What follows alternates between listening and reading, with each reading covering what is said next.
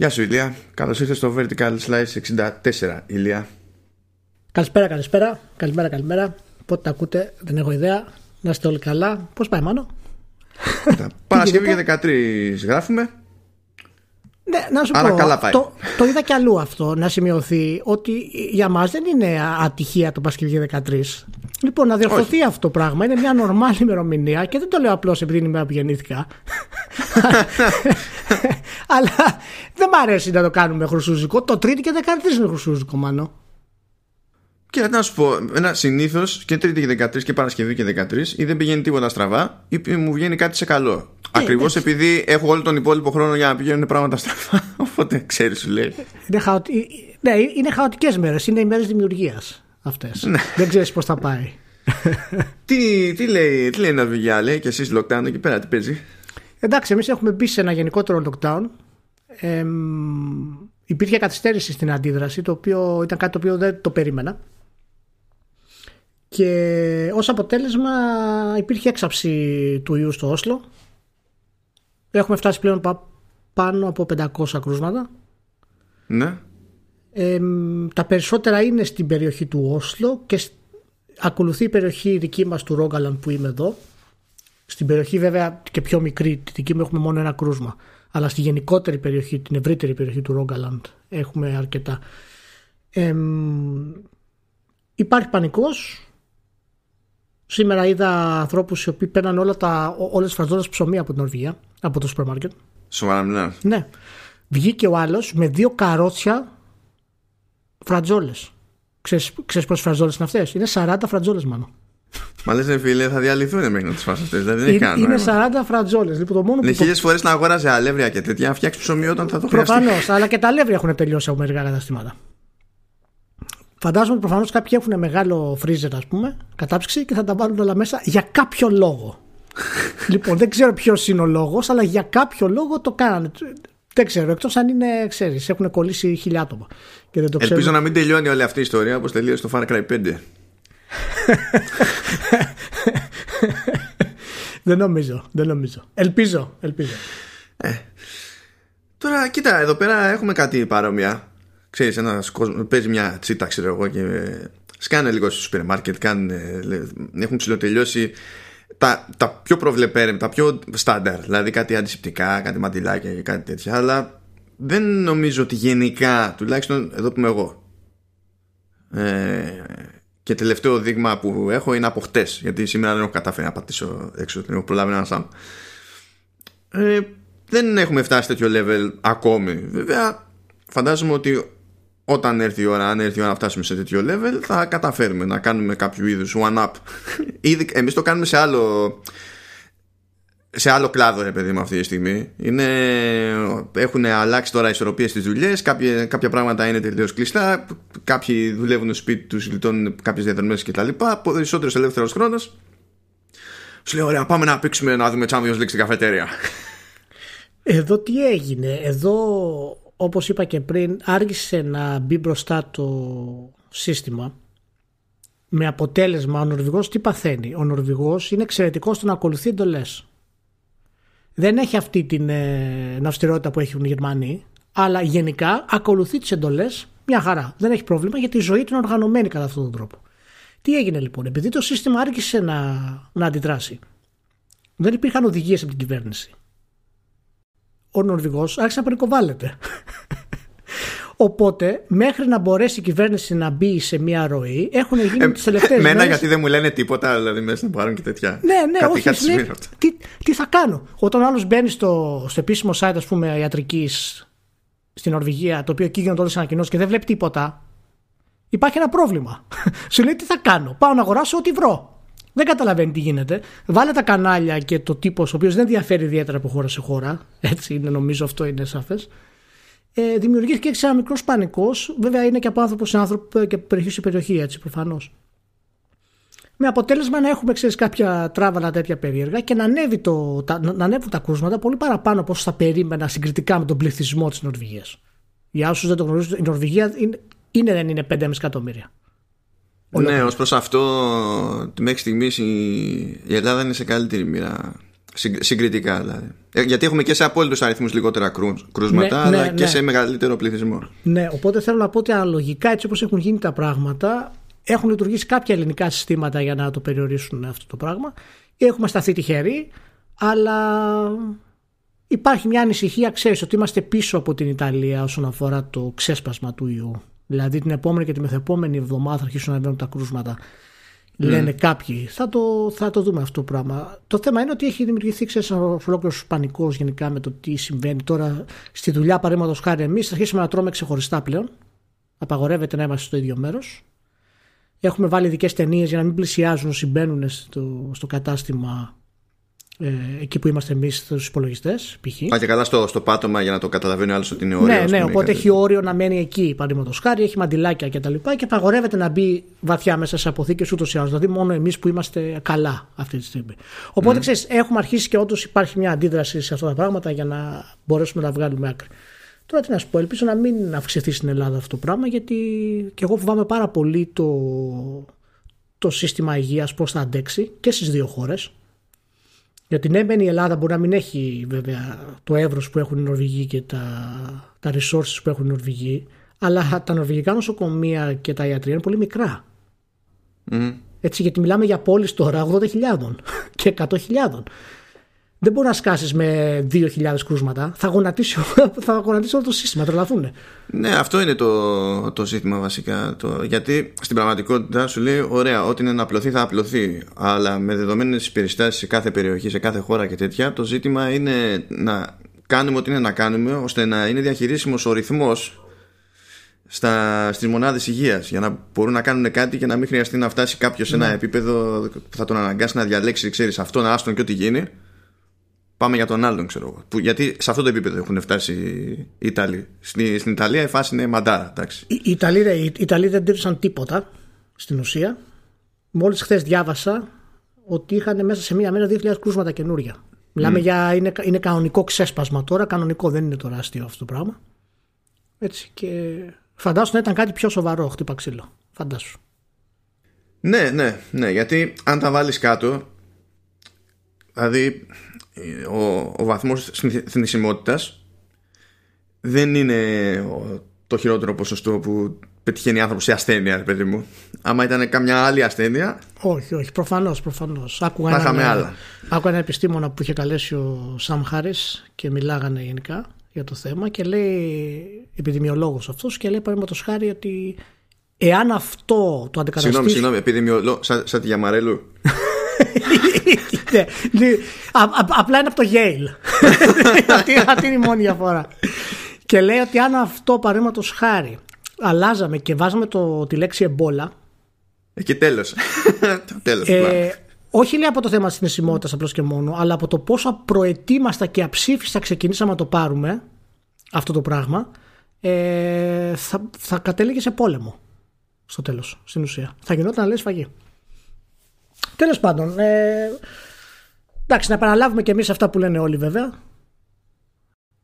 Όσο μπορείτε να μην είστε σε χώρους όπου υπάρχουν ε, συναθρήσεις εκτός αν είναι αναγκαίο πολύ καλή υγιεινή όσο γίνεται αντισηπτικά όσο μπορείτε κυρίως όχι επειδή κινδυνεύετε αν πάθετε κάτι αλλά ξέρεις είναι, είναι αυτό που λέμε ο φορέας για αυτόν που όντως έχει τον κίνδυνο. Αν του ναι, αυτό, τον αυτό είναι το θέμα. Αυτό είναι το θέμα. Γιατί το μεγαλύτερο μέρος του πληθυσμού δεν είναι ότι θα περάσει κάτι βαριά, αλλά μπορεί για μεγάλο χρονικό διάστημα να κολλήσει όλους τους υπόλοιπους που έχουν ναι. περισσότερες πιθανότητες να το περάσουν βαριά και να πάθουν ζημιά. Ναι, ναι. Και αναπόφευκτα βέβαια όλες οι βιομηχανίες έχουν αρχίσει και κλείνουν, σταματάνε, ακυρώνουν. Το NBA επίσης σταμάτησε. Ε, ναι, αναβολές στην UEFA. Ναι, άργησε λίγο, αλλά Τέλος πάντων το έκανα το NBA, έπρεπε να το κάνει πιο νωρίς. Γενικά έχουμε πολλές αλλαγές. Υπάρχουν οι φήμες ότι θα επηρεαστούν τα πάντα από τα λανθαρίσματα των κονσολών μέχρι αναπτύξεις παιχνιδιών και ούτω καθεξής. Και νομίζω ότι σε αυτό θα παίξει και ειδικό ρόλο το ότι πρέπει να τα πιο αστεία παραδείγματα ε, διαχείρισης όλης αυτής της ιστορίας να είναι, να είναι η Αμερική, να είναι οι Ηνωμένες Πολιτείες. Οι τύποι είναι εκτός τόπου και χρόνου. Η αλήθεια είναι ότι είναι η ολική αποτυχία του Τραμπ αυτό το πράγμα. Περισσότερο οποιαδήποτε πολιτική έχει κάνει μέχρι σήμερα. Πραγματικά. Είναι, είναι πέρα από κάθε λογική ότι δεν ξεκίνησαν να κάνουν τεστ στην ουσία παρά μόνο πριν μια-δυο εβδομάδες. Πώ να ξεκινήσουν να κάνουν τεστ, αφού διάβαζα είναι σε ρεπορτάζ ότι εργαστήρια για να αναλάβουν το φόρτο για το συγκεκριμένο τεστ σε κάποια κλίμακα τέλος πάντων υπάρχουν σε τρεις πολιτείες, σε τρεις από τις 50. Μετά φυσικά θα γυρίσει ο άλλος και θα σου πει: Θες να κάνεις αυτή την εξέταση; Πάρα πολύ ωραία, 3.000 δολάρια. Εννοείται. Μα και αυτό είναι απόφαση του Τραμπ, γιατί όσοι δεν θυμούνται ή δεν το είχαν παρακολουθήσει, ένα από τα πρώτα πράγματα που έκανε όταν ανέβηκε στην Προεδρία ήταν να μειώσει τις ομάδες που ασχολούνται με την επιδημιολογία. Γιατί λέγανε ότι δεν χρειάζονται. Ε, ναι, αφού τόσο καιρό δεν έχουμε πάθει τίποτα. Τι δεν καταλαβαίνετε. Ακριβώς. Παιδιά λέει, χαλάμε πολλά λεφτά σε αυτό το πράγμα και δεν συμβαίνει τίποτα. Δεν μπορεί να καταλάβει ότι αυτό το κάνεις για να μην συμβεί και να μπορείς να ελέγξεις σε περίπτωση που συμβεί. Είναι, δηλαδή, δεν το πιστεύω. Δηλαδή, φοβάσαι, φοβόμαστε τον Τραμπ ότι θα ανέβει και θα κάνει πόλεμο ή δεν ξέρω εγώ τι. Και τώρα ο φόβος του Τραμπ είναι αυτός που είναι απάνω. Είναι το... Δεν ξέρεις από πού θα σου έρθει ο τύπος, έτσι. Εδώ ε, αρνήθηκε να μπει μια κάποια κάλυψη τέλος πάντων για τις εξετάσεις και τέτοια στο, στο πρόγραμμα το Medicaid. Ε, για να, γιατί δεν γουστάρουν τέλος πάντων να γιγαντωθεί αυτό το πρόγραμμα, έχουν αυτά τα σκαλώματα. Αλλά βρέθηκε 1,5-3 για να στηριχθεί η χρηματαγορά και, και η τραπεζική. Εν τω μεταξύ, ταυτόχρονα έτσι το, το πήραν κατευθείαν, δηλαδή το βλέπας στα ρεπορτάζ. 1,5-3 είναι τα, τα, το συνολικό βάρος από τα φοιτητικά δάνεια σε όλη την Αμερική.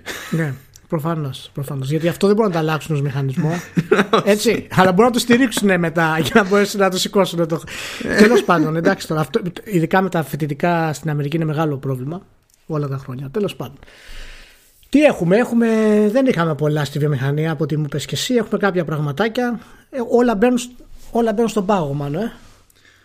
Όλα μπαίνουν στον πάγο. Α, και εφόσον το έχουμε πιάσει έτσι, νομίζω ότι το πιο λογικό όλο είναι να μιλήσουμε για την ηθρή σε αυτό το στάδιο. okay.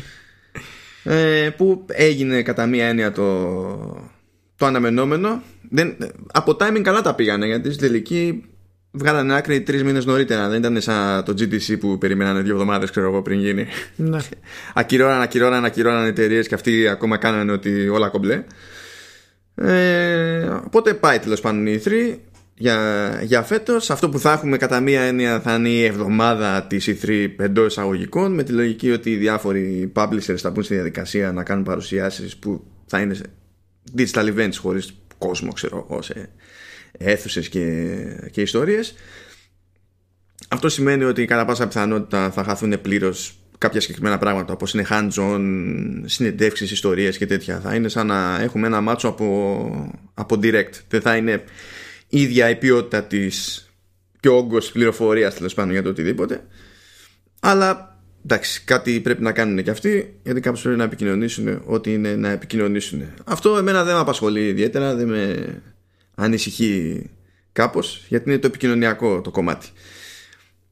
Αυτό που στριφογύριζε εκεί μες στο μυαλό είναι τι σημαίνει αυτό το πράγμα για την ηθρή προχωρώντας διότι η βιομηχανία έχει μια πρώτη τάξη ευκαιρία να συνειδητοποιήσει με τη μία ε, και να ποσοτικοποιήσει με τη μία ποια είναι η φύρα του να μην υπάρχει ως trade show E3 δεδομένου ότι τουλάχιστον οι μεγάλοι θα κάνουν ό,τι να κάνουν με streams.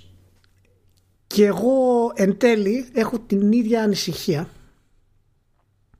Δεν με ενδιαφέρει ιδιαίτερα ότι δεν θα γίνει η E3 από θέμα επικοινωνιακό Φυσικά την αγαπάω την Εθρή και μου αρέσει ο τζέρτζελος που γίνεται πάντα. Ε, είμαι υπέρ του να ανεβαίνουν πάνω οι αρχηγοί των εταιριών και να μην είναι αγκαλιασμένοι και να γίνεται σφαγή. Ο ένα αντιλέγει στον άλλον. Μου αρέσει πάρα πολύ να δημιουργείται αυτό το κλίμα του φανμποϊσμού για να μπορώ μετά να κράζω όσους γίνονται fanboys. ε, όλο αυτό το θέατρο προσφέρει πάρα πολλά στα games για μένα και στην, στο hype ας πούμε, της βιομηχανίας γιατί το hype είναι μέρος της βιομηχανίας μας πάρα πολύ και προφανώς θα ήθελα να γίνει η 3 αντί να μην γίνει. Απ' την άλλη, βέβαια, είναι αυτό που είπες ε, και εσύ και αυτό που σκέφτηκα εγώ. Το τι σημαίνει αυτό. Το τι σημαίνει αυτό για την ε, E3 στο μέλλον. Και μάλιστα εδώ θα πω ότι και η ESA είναι λίγο άτυχη γιατί ενώ έκανε ό,τι κατάφερε να κάνει έστω καθυστερημένα να ε, αλλάξει την ηγεσία της, να μπορέσει να ξεκαθαρίσει λίγο το τι συμβαίνει, να μπει σε μια νέα ρότα και να είναι έτοιμη να κάνει μια E3 υπό την καινούργια ηγεσία, έστω χωρίς τη Sony, τώρα δεν πρόκειται να το κάνει αυτό. Και η ιδέα του αν αυτές οι εταιρείες θέλουν ακόμα να πληρώσουν για να γίνει η επόμενη E3, εάν δούμε ότι τελικά δεν χάνουν τίποτα από αυτό το πράγμα, είναι ένα πρόβλημα. Και είναι ένα πρόβλημα γιατί η E3 είναι μέρος του DNA της βιομηχανίας και είναι ένας από τους λόγους που γίναμε βιομηχανία η E3. Και δεν ξέρω ακριβώς τι πρόκειται να γίνει μετά. Δεν έχω δει κάποια δήλωση της CSA ε, πάνω σε αυτό το κομμάτι ακόμα. Προφανώς και αυτοί δεν έχουν πολλά να ε, πούνε. ναι. Αλλά μπορεί ε, έμεσα να βλέπουμε ένα τέλος εποχής Μπορεί, μπορεί. Κοίτα, η αλήθεια είναι ότι δεν είχε θετικό μπάζ ακριβώς η 3 με τα πλάνα που φαίνονταν να έχει για φέτος και καλά με στροφή σε influencers και κάτι τέτοια. Δηλαδή το κόσμος ήταν τσαντισμένος, ο επαγγελματικός κόσμος ήταν τσαντισμένος. Ναι. Και για το νέο πλάνο, πριν το δει βέβαια, θα έπρεπε να το δούμε στην πράξη πώς λειτουργεί για να είναι πιο συγκεκριμένη φάση. Αλλά ε, θέλω να συμπληρώσω λίγο στο όλο debate επειδή ναι, προφανώς το επικοινωνιακό για τους μεγάλους δεν είναι πρόβλημα. Υπάρχουν εναλλακτικές, δεν είναι, δεν είναι ζήτημα αυτό. Απλά επειδή πετυχαίνω ε, και σε ξένη αρθογραφία και όχι μόνο να λέγεται ότι εντάξει δεν είναι όπως παλιά που ε, σε αυτή την έκθεση γινόταν και όποια συμφωνία με τις αλυσίδες για τις παραγγελίες που θα γίνουν για τα παιχνίδια όλος αυτός ο πιο εμπορικός χαρακτήρας έχει χαθεί κτλ.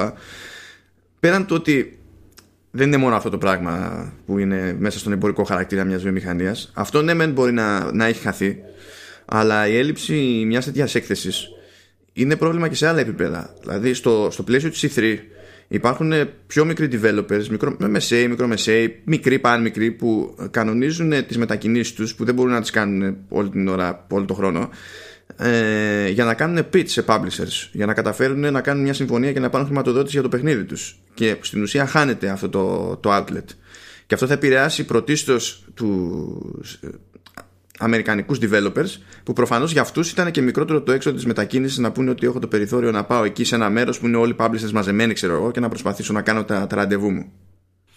Και αυτό είναι φύρα για όλους. Γι' αυτό λέω ότι ξέρεις, είναι μέρος του DNA της βιομηχανίας αυτό. Γιατί όταν στην ουσία το 1993 η Nintendo συναντήθηκε με τη Sega και είπαν ας βάλουμε κάτω να βάλουμε ηλικιακά κριτήρια γιατί δεν βγαίνει. Μας ε, απειλεί το κράτος ότι θα βάλει τους δικούς του και ήταν η πρώτη κίνηση στην ουσία που κάνανε οι εταιρείες του χώρου για να ενοποιηθούν, ξεκινώντας έτσι τη βιομηχανία όπως την ξέρουμε σήμερα. Η E3 έγινε δύο χρόνια μετά. Ένας από τους λόγους που έγινε ήταν αυτό ακριβώς. Ήταν γιατί ήρθαν κοντά αυτές οι εταιρείες και είπαν ότι ναι, μεν είμαστε ανταγωνιστές, αλλά ο κοινός σκοπός μας είναι η αγορά.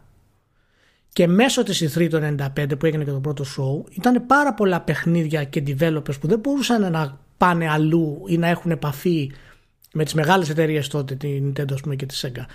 Και η E3 ήταν ένας ένας χώρος για να μπορέσουν να πάνε και να πούνε παιδιά, έχουμε αυτό το παιχνιδάκι. Και αυτό δεν είναι, ξέρεις και πολύ παλιό. Η CD Projekt το ίδιο πράγμα έκανε. Στην E3 ναι. παρουσίασε το Witcher, ας πούμε, είχε ένα τραπεζάκι και, ένα, και, μια, και μια οθόνη επάνω. τραπεζάκι, είναι τραπεζάκι, κανονικό, ξέρεις, καφενείο. Δεν είχε. Ναι, καλά, μην πας μακριά. Και κάθε χρόνο. Εντάξει, όχι στην E3, αλλά στην Gamescom που την έχω φάει περισσότερο με το, με το κουτάλι. Ε, άμα η παρουσία της Valve ε, είναι ένα τετράγωνο πράγμα προκάτ ε, και ένα τραπεζάκι το οποίο συνήθως είναι κενό διότι στην ουσία υπάρχει εκεί για τα ραντεβού που έχει κλείσει από πριν για να μιλήσει μόνο με business δεν υπάρχει ούτε για τα media ούτε για τίποτα Οπότε ναι, έχει αυτό το, αυτό το προβληματάκι. Θέλω να πιστεύω ότι επειδή είναι μία, μία φορά τώρα και δεν θα επαναληφθεί Εντάξει, είναι ένα πρόβλημα το οποίο οι μικρομεσαίοι developers θα βρουν τρόπο να το ξεπεράσουν, να κάνουν τα pitch όπως θα έπρεπε. Ε, εναλλακτικά τέλος πάντων. Αλλά εάν γίνει αυτό που έτσι λίγο ανησυχούμε, ότι δουν οι μεγάλοι και άλλοι μεγάλες εταιρείες, ότι τελικά δεν χάνουν κάτι ιδιαίτερο από την E3 και πρόκειται να γλιτώσουν καμιά δεκαριά εκατομμύρια κάθε χρόνο. Ε, δεν ξέρω κατά πόσο είναι αδύνατο αυτό να μην συνεχιστεί και του χρόνου. Και η ESA να βρεθεί αυτή τη στιγμή ή να πρέπει να αλλάξει εντελώς το σχεδιασμό της έκτασης ή να το κλείσει. Ναι. Και υπάρχει και μηντιακός κίνδυνος από ποια άποψη; Ε, να, θα βάλουμε μάνι μάνι την ελληνική πραγματικότητα. Ένα ελληνικό μέσο μπορεί να βρει έναν τρόπο να πάει να κάλυψει την E3. Χωρίς την E3, ο μεγάλος publisher και μόνο ο μεγάλος publisher θα μπορέσει να πει ότι ωραία έχουμε ένα budget εδώ πέρα να κάνουμε κάποια events σε κάποιες χώρες του κόσμου για hands-on ξέρω εγώ. Που σε εκείνη την περίπτωση το έξοδο είναι τελείως άλλη υπόθεση, τελείως άλλη συζήτηση. Και για τον publisher και για το, και για το site. Πράγμα που σημαίνει ότι ο publisher καταλήγει να έχει πολύ μεγαλύτερο έλεγχο στο ποιον θα φωνάξει με ποιο σκεπτικό και τι θα βγει από αυτή την ιστορία. Ενώ στη μια έκθεση μπορείς να πας και να μην κρέμεσαι από κανέναν στην πραγματικότητα. Ναι ε, ναι, και είμαι και λίγο έτσι συναχωρημένος γιατί πραγματικά θα ήθελα να δω το νέο πρόσωπο της E3 και ποιο ήταν το σχέδιο της CSA με τους influencers και τους YouTubers. Να δούμε τελικά αν αυτό θα έπιανε, αν θα έφερνε κάτι καινούριο στην όλη κατάσταση. Δεδομένου ότι πολλοί publishers πλέον τους προτιμούν από τους κλασικούς δημοσιογράφους. Υπό αυτή την έννοια το λέω έτσι. Οπότε θα υπήρχε εκεί μια συνεργία για το πώς θα λειτουργήσει αυτό το πράγμα. Και από τη στιγμή που η έκθεση έχει χάσει το, το εμπορικό της, την εμπορική της ταυτότητα και είναι όλα ανοιχτά μάλλον σε ό,τι πρόκειται να γίνει πλέον και σε Ναι. ό,τι σχέδιο έχει να κάνει η SA. Οπότε τώρα μεταφερόμαστε στον επόμενο χρόνο στην ουσία και για να δούμε τι, τι πρόκειται να κάνει, τι σχέδιο έχει. Είμαι περίεργος να δω και τι θα γίνει αν τέλος πάντων είναι, δεν έχει- ναι, χοντρίνει κι άλλο το πράγμα και κάνει ό,τι κύκλωνε να κάνει η κατάσταση με το, με το κορονοϊό. Να δω τι θα σημαίνει όλο αυτό. Πάλι για, τη, για την Gamescom που είναι Αύγουστο. Αν θα έχει κάποιο είδους διαφορετική αντιμετώπιση όχι τόσο από τους μεγάλους γιατί οι, μεγάλους, οι μεγάλοι είπαμε θα κάνουν αυτό που είναι να κάνουμε αλλά μικρότεροι ας πούμε που θα πηγαίνουν στην E3 ίσως να τη δουν λίγο αλλιώς έστω για αυτή τη χρονιά. Αν δεν ακυρωθεί και αυτή. ναι, αν δεν ακυρωθεί. Τώρα δεν είναι λογικό να έχουν πάρει και αυτή η απόφαση. Είναι δηλαδή τώρα νωρίς. είδα, εί- είδα ε, επειδή την ίδια περίοδο στο ίδιο εκθεσιακό ε, λίγες μέρες πριν στην ουσία γίνεται η DevCom που είναι πιο πολύ για developers και στείλανε σήμερα αυτή ε, ένα δελτίο που λένε ότι για την ώρα δεν έχει αλλάξει ο προγραμματισμός μας γιατί είμαστε για Αύγουστο και δεν μπορούμε να αισθανθούμε σίγουροι για το αν μέχρι τότε θα είμαστε ok ή δεν θα είμαστε ok. Αλλά προφανώς εξακολουθούμε και παρακολουθούμε την κατάσταση και ό- όταν θα είμαστε σε θέση να έχουμε πιο σοβαρή εικόνα για να μπορέσουμε να πάρουμε μια απόφαση και να έχει νόημα θα ενημερώσουμε αναλόγως. Το αφήνουν και αυτοί στο έτσι. Κα- εί- Είχε λίγο πλάκα βέβαια ότι παράλληλα την ημέρα ακριβώς που η ESA ανακοίνωνε την αναβολή της E3 ε, έσκανε και από το γραφείο τύπου της Gamescom ειδοποίηση ότι ε, τρέχουν τέτοιο ε, τρέχουν οι πωλήσει εισιτηρίων για τη Gamescom.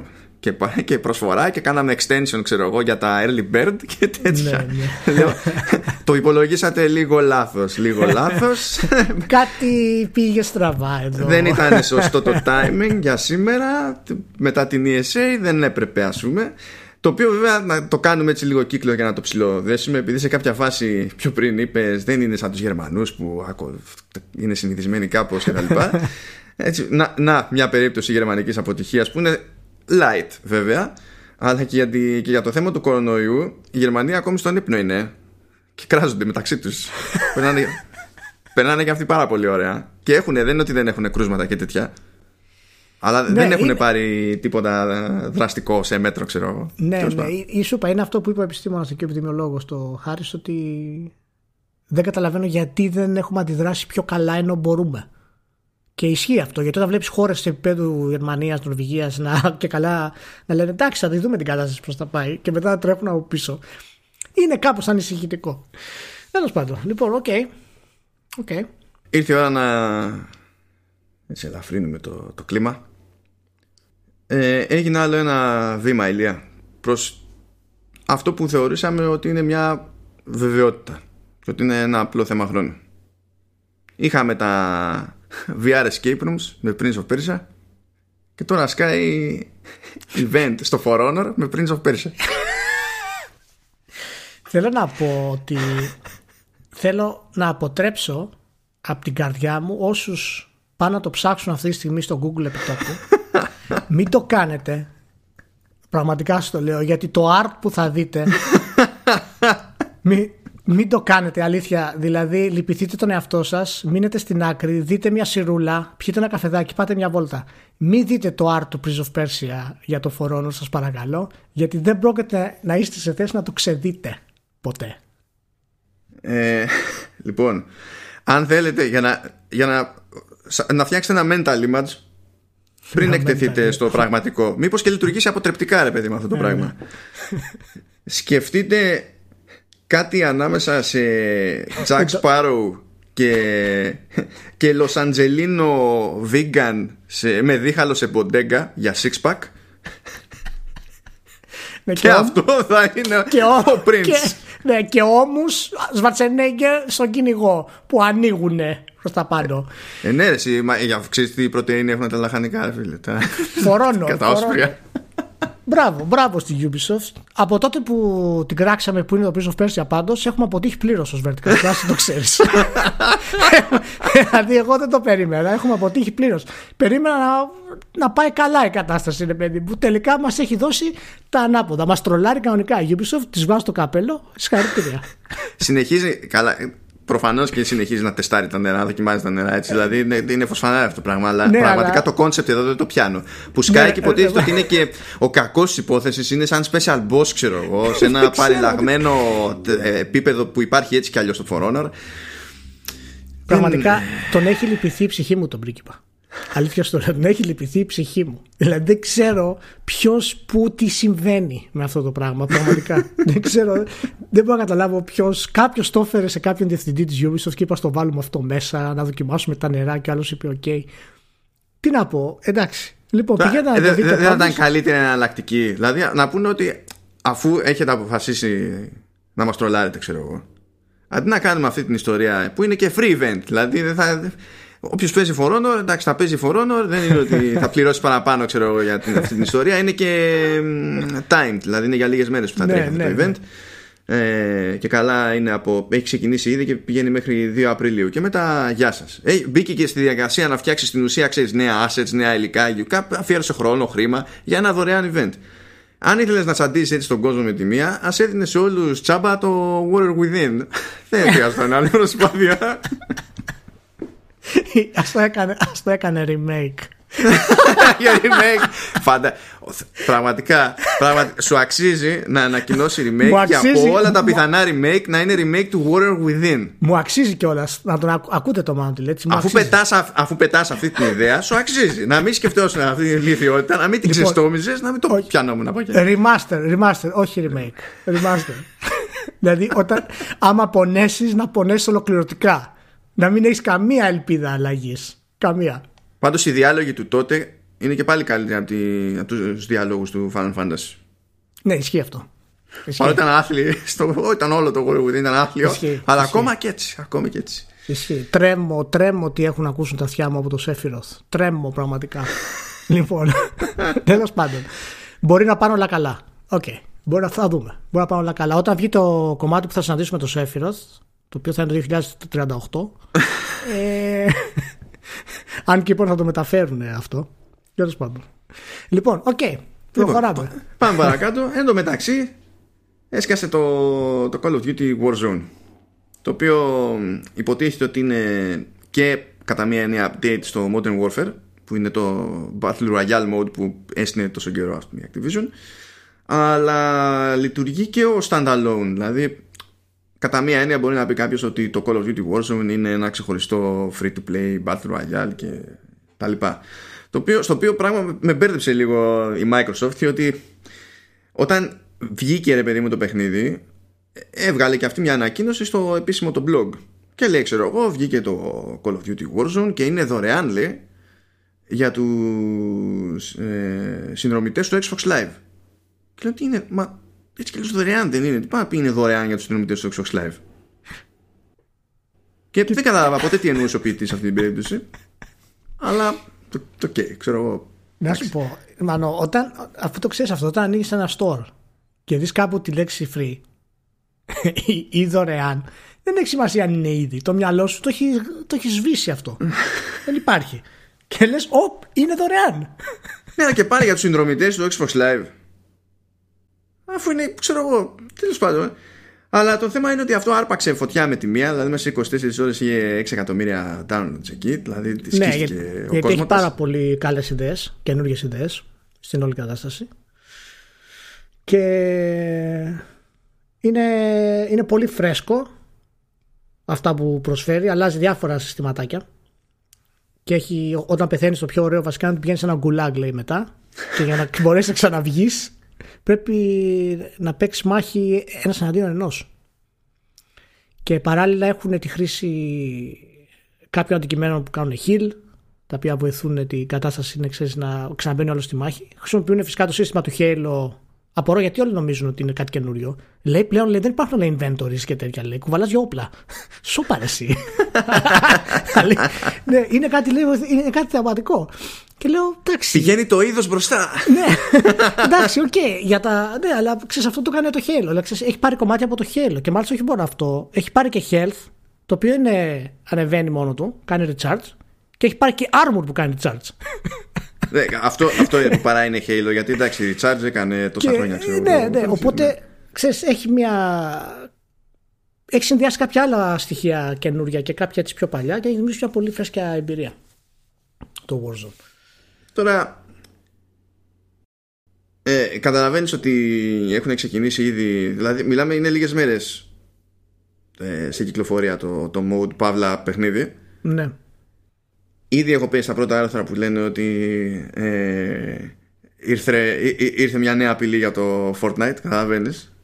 Είναι- Ξεκινήσαμε. ξεκινήσαμε. Πολύ... Αυτό τ- ήταν γρήγορη τώρα πάντως. Ναι. Ήταν γρήγορη. Με το Apex του πήρε και κανένας μήνας γιατί ήταν και η EA στη μέση. Τώρα κατευθείαν ήρθε το τέλος. Κατευθείαν, κατευθείαν, καρφί. Έχω, δηλαδή, ούτε που ξέρω στα feeds μου πόσα, πόσα άρθρα για το Call of Για- Duty γιατί- Warzone γιατί- έχουν σκάσει. Γιατί μας πιάνει αυτό το πράγμα, ρε παιδί μου; Δεν το καταλαβαίνω. Δεν μπορούμε να περιμένουμε λίγο. Πρέπει οπωσδήποτε να δημιουργήσουμε το hype, να φέρουμε τα clicks. Είναι τόσο τρομερό. Πρέπει να πούμε Γιατί πρέπει κάτι. να το οποίο- πιάσουμε, πρέπει να, να λειτουργήσει το SEO, φίλε. Πρέπει να, κάνει, να γράφει ο άλλος στο Google Search ε, Call of Duty Warzone και να βγαίνουμε στην πρώτη σελίδα, αν όχι στο το πρώτο αποτέλεσμα. Δεν Ε, βάλ, καταλαβαίνεις. ή βάλει 10 πιο ωραίες γυναίκες στον κόσμο, ας πούμε, οι μη Πάλι Εντάξει, θα- αυτό- βάλε, αυτό δεν χτυπάνε πειράζει. κι άλλοι το, το Βάλε. keyword. το keyword. Ε, μα, τι, τι, τι να πω, τι, τι να πω ρε, εσύ. Εν τω μεταξύ, ε, κάνουν τώρα και για κάτι λεπτομέρειες Δηλαδή ε, το Eurogamer πηγαίνει και βγάζει άρθρα για συγκεκριμένα exploits ας πούμε ε, ή πάλι το Eurogamer δεν φταίω εγώ έτσι, κοιτάζω τους τίτλους και απλά ό,τι μου φαίνεται βλακεία είναι του Eurogamer συγγνώμη δεν, δεν, δεν ξεκίνησα αυτό το εγώ ένα, ένα filter έκανα μόνο στα feeds Νύπτεις όλα τα που είναι όλα χεί- μαζί νύπτεις τα ασχήρα σου. Ού, ούτως ή άλλως σε αυτή την περίοδο Ναι. ε, λέει ε, το Call of Duty Modern Warfare μετά το update τέλος πάντων για το Warzone ε, σε αφήνει να διαλέξεις ανάμεσα σε στρογγυλό και τετράγωνο minimap. Ε, ε, και κου- κουράζομαι τους έχει πιάσει βλακεία τώρα εντάξει Α- α- Ακούω τους ακροατές μας να αυτοκτονούν επί τόπου να πέφτουν σαν τις μύγες από, από το Eurogamer τι ατάκε Παναγία. Καταλαβαίνεις γιατί δεν έχει νόημα εν μεταξύ όλη αυτή η κουβέντα περί φρεσκάδας, νέων ιδεών κτλ. Διότι θα φροντίσουν, θα φροντίσουν το συνάφι το δικό μας δηλαδή να το, να το συγχαθούμε πάλι. Θα κοιτάμε αριστερά-δεξιά και θα είναι 8 δισεκατομμύρια αναφορέ το ίδιο πράγμα. Ναι, ναι. Είναι ένα μικρό προβληματάκι αυτό το η υπερβολική προβολή που λέμε και πέφτουν όλοι από πάνω σαν τους λύκους, ας πούμε, να το εκμηδενήσουν και να το αναλύσουν και να το παρουσιάσουν, τραβώντας το από τα μαλλιά όσο γίνεται. Γιατί όντως το Warzone είναι από τα πιο φρέσκα modes του Battle Royale που έχουμε δει ε, τα τελευταία χρόνια. Δηλαδή ακόμα και το Apex Legends ακολούθησε το κλασικό μοτίβο του Battle Royale με κάποιες αλλαγές αλλά αυτά που κάνει το, το Warzone είναι πολύ πιο ενδιαφέροντα. Βέβαια η βασική του μηχανισμοί, ξέρεις, το core είναι αρκετά συγκεκριμένο οπότε και αυτό θα αντιμετωπίσει το πρόβλημα που έχει το Fortnite γενικά στο, σε βάθος χρόνου εάν εξελιχθεί λίγο παραπάνω ότι το Fortnite πλέον ξέρεις έχει γίνει χίλια δύο πράγματα μέσα για να μπορείς να τους κρατήσουν ενδιαφέρον από το κλασικό gameplay. Ε, οπότε, ναι, δεν ξέρω. Έχεις ποτέ την αίσθηση ότι αυτά τα Battle Royale γενικά είναι σε πτώση αυτή τη στιγμή γιατί έχουν φτάσει στο ταβάνι τους σε θέμα gameplay και όταν εννοώ πτώση εννοώ από ένα δισεκατομμύριο 650 εκατομμύρια τέτοια πτώση ας πούμε, λένε. το οποίο ναι, θα, θα, θα είναι σημαντικό για τις εταιρείες που τα έχουν ε, βέβαια αλλά πρέπει να έχει χτυπήσει πολύ κοντά στο ταβάνι ώστε κάποιες αλλαγές σαν του Warzone που μερικές από αυτές είναι αλλαγές που έχουμε δει στα single player εδώ και 20 χρόνια ε, να δημιουργεί τέτοια εντύπωση για κάτι φρέσκο.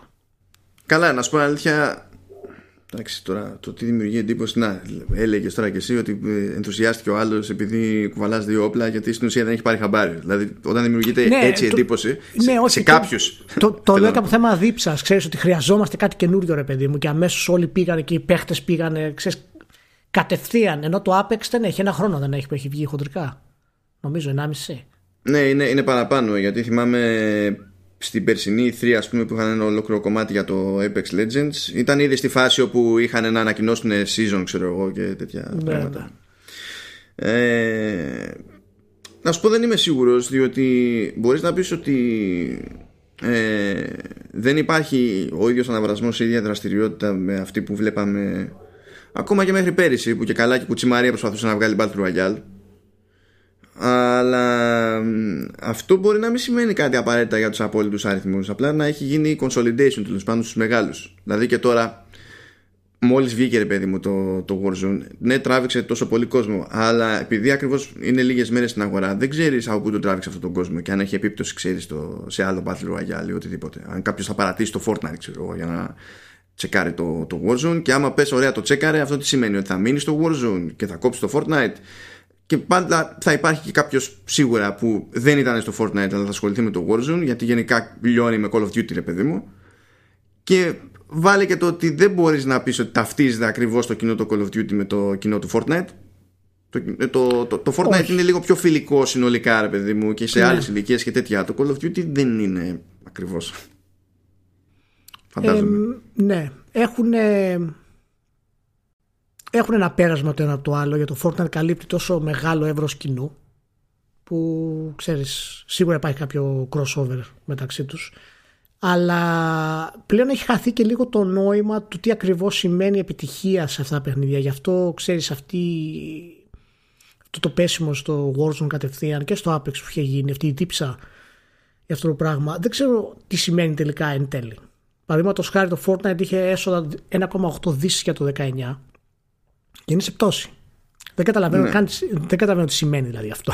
Ε, η πτώση είναι πτώση. Το, όχι, πτώση δεν είναι ναι, προφανώς, αποτυχία. Είναι, προ, προ, προ, Προφανώς, αλλά ξέρεις, όταν έχεις τέτοιο επίπεδο, είσαι σε πτώση και υπάρχει πρόβλημα για το αν το Fortnite πλέον κρατάει το κοινό του όσο θα έπρεπε και υπάρχει αυτή η συζήτηση.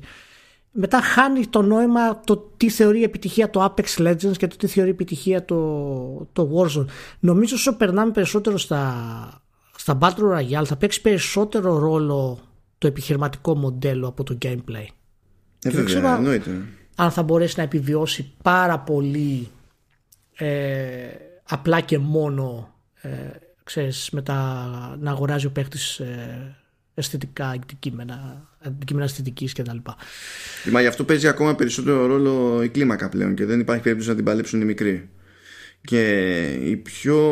Περιέργως, η Epic είναι στην πιο επισφαλή θέση από την άποψη ότι στην παρούσα τουλάχιστον ε, έχει μόνο το Fortnite. Δηλαδή Activision δεν περιμένει να ζήσει από το Warzone. Δεν περιμένει καν να ζήσει το Call of Duty από το Warzone. Έχει κι αλλού να γύρει και να σταθεί. Αντίστοιχα η EA ποτέ δεν είχε την ανεπανάληπτη εξά, εξάτληση. Εξάτληση, ναι, OK. Okay. Εξάτληση έχουμε εμείς. Ε, μια, εξάρτηση... μια, μια εξάτληση την είχε και κάποια στιγμή. εξάρτηση από το Apex Legends για να πεις ξέρεις ότι αν ξαφνικά πάει για φούντο το Apex Legends θα πάθει πάρα πολύ μεγάλη ζημιά η EA, ξέρω εγώ, ή οτιδήποτε. Ενώ η Epic δεν είναι έτσι. Η Epic είναι, έχει ένα προβληματάκι γενικά όπω εξελίσσεται. Θα πρέπει για μένα να θα φτάσει κάποια στιγμή πολύ σύντομα να αποφασίσει αν θα ακολουθήσει το μοντέλο της Blizzard ή, το μοντέλο, ή, ή θα κάνει reboot το ολοκληρωτικό. Δηλαδή αν θα πάει να διαλύσει όπως έκανε η Blizzard του Warcraft που θα δώσει να κρατήσει τον ενδιαφέρον του κοινού ε, χάνοντας βέβαια συνδρομητές και μην μπορώντας να αλλάξει τίποτα από το να δημιουργήσει ξέρεις, ένα πραγματικό sequel γιατί για μένα, παραδείγματος χάρη, αυτό είναι βέβαια τελείως θεωρία, βασισμένη οι ανεκδοτολογικές εμπειρίες και από παίχτες και ε, αναλύσεις κτλ. Ότι εάν, παραδείγματος χάρη, η Blizzard στον έκτο χρόνο του Warcraft έκανε reboot το παιχνίδι και δημιουργούσε το World of Warcraft 2, Ε, που εννοούσε φυσικά ότι το development θα γινόταν παράλληλα με το Warcraft. Έτσι. Mm-hmm. Ε, πιστεύω ότι τα νούμερα θα ήταν πολύ μεγάλα ακόμα. Δηλαδή με νέες, νέες τακτικές, ε, νέους μηχανισμούς, μοντέρνους μηχανισμούς. Πιστεύω ότι θα άλλαζε πάρα πολύ. Τώρα έτσι όπως έχει κάνει η κατάσταση έχει φτάσει σε αυτό το σημείο. Και γι' αυτό το Fortnite έχει γυρίσει πολύ επίσης στο, στην πώληση των cosmetics, σε διάφορα άλλα activities, από το ψάρεμα μέχρι κολύμπι, μέχρι δεν ξέρω εγώ τι. Γιατί ξέρεις, ανάμεσα στο σκοτώνω τον έναν, βγαίνω, μπαίνω, ξαναμπαίνω, ξανακάνω. Ο άλλος χάνει το ενδιαφέρον του σιγά σιγά. Και είναι και τ' άλλο έτσι, ότι φυλάγονται τώρα και από την όλη ιστορία με, με loot boxes και δεν, δεν κοντάει ναι, κανένα. Ναι, ναι, ναι, είναι, ναι είναι, είναι λίγο μπλεγμένο αυτό. Πάντως με αυτό που είπες για το World of Warcraft, να πετάξω ένα τελείως άκυρο που. Ναι. Ε, πέρασα από μπροστά μου, χτες προχτές ότι ήταν. Για κάποιο λόγο εμφανίστηκε η ArenaNet και είπε ότι ετοιμάζει καινούριο expansion για τον Guild Wars 2. Και την σε What? Ποιο, Σούπερ, ε. Ποιοι, ε, ποια ArenaNet? Είναι, έχουν μείνει κι άλλοι εκεί. Και τι κάνουν, Πολύ καιρό είχε να ακουστεί η ArenaNet. Δεν ξέρω τα τελευταία νούμερα του Guild Wars 2. Ε... Δεν νομίζω ότι τα ξέρει κανένας ακριβώς έτσι όπω είναι η φάση. Ναι, αλλά. Ναι. Γιατί νομίζω το τελευταίο νούμερο που είχαν πει για ενεργούς παίχτε ότι ήταν ξέρω εγώ πόσο κάτι 1,5 εκατομμύριο κάτι τέτοιο αλλά νομίζω αυτό ήταν νούμερο του 18 έχουν διώξει κόσμο εντωμεταξύ μέσα στο, στο 19 έφυγε λαός ναι. και τώρα δεν ανακοινώσαν όνομα βγάλανε ένα μόνο teaser είμαστε παιδί μου αλλά είπαν ότι ετοιμάζουμε expansion απορία ερωτηματικό αυτό δεν, δεν έχω καταλάβει τι έχει παιχτεί τώρα εκεί μέσα αλλά τέλος πάντων okay. Μάλιστα. ωραία ωραία ε, ερωτηματικά ορίστε μια χαρά ταιριάξει. Ε. Τι; Oh. Lego Super Mario. Εντάξει, 10 στα 10. ε, αυτό τώρα, έτσι για το τυπικό να το αναφέρω, ναι μεν ειδοποίησε τα, τον τύπο ας πούμε και το επικοινώνησε και η Nintendo, αλλά φαίνεται το, το μεγαλύτερο βάρος της προσπάθειας τέλος πάντων να το, και της προώθησης και τα λοιπά να το σηκώνει η Lego.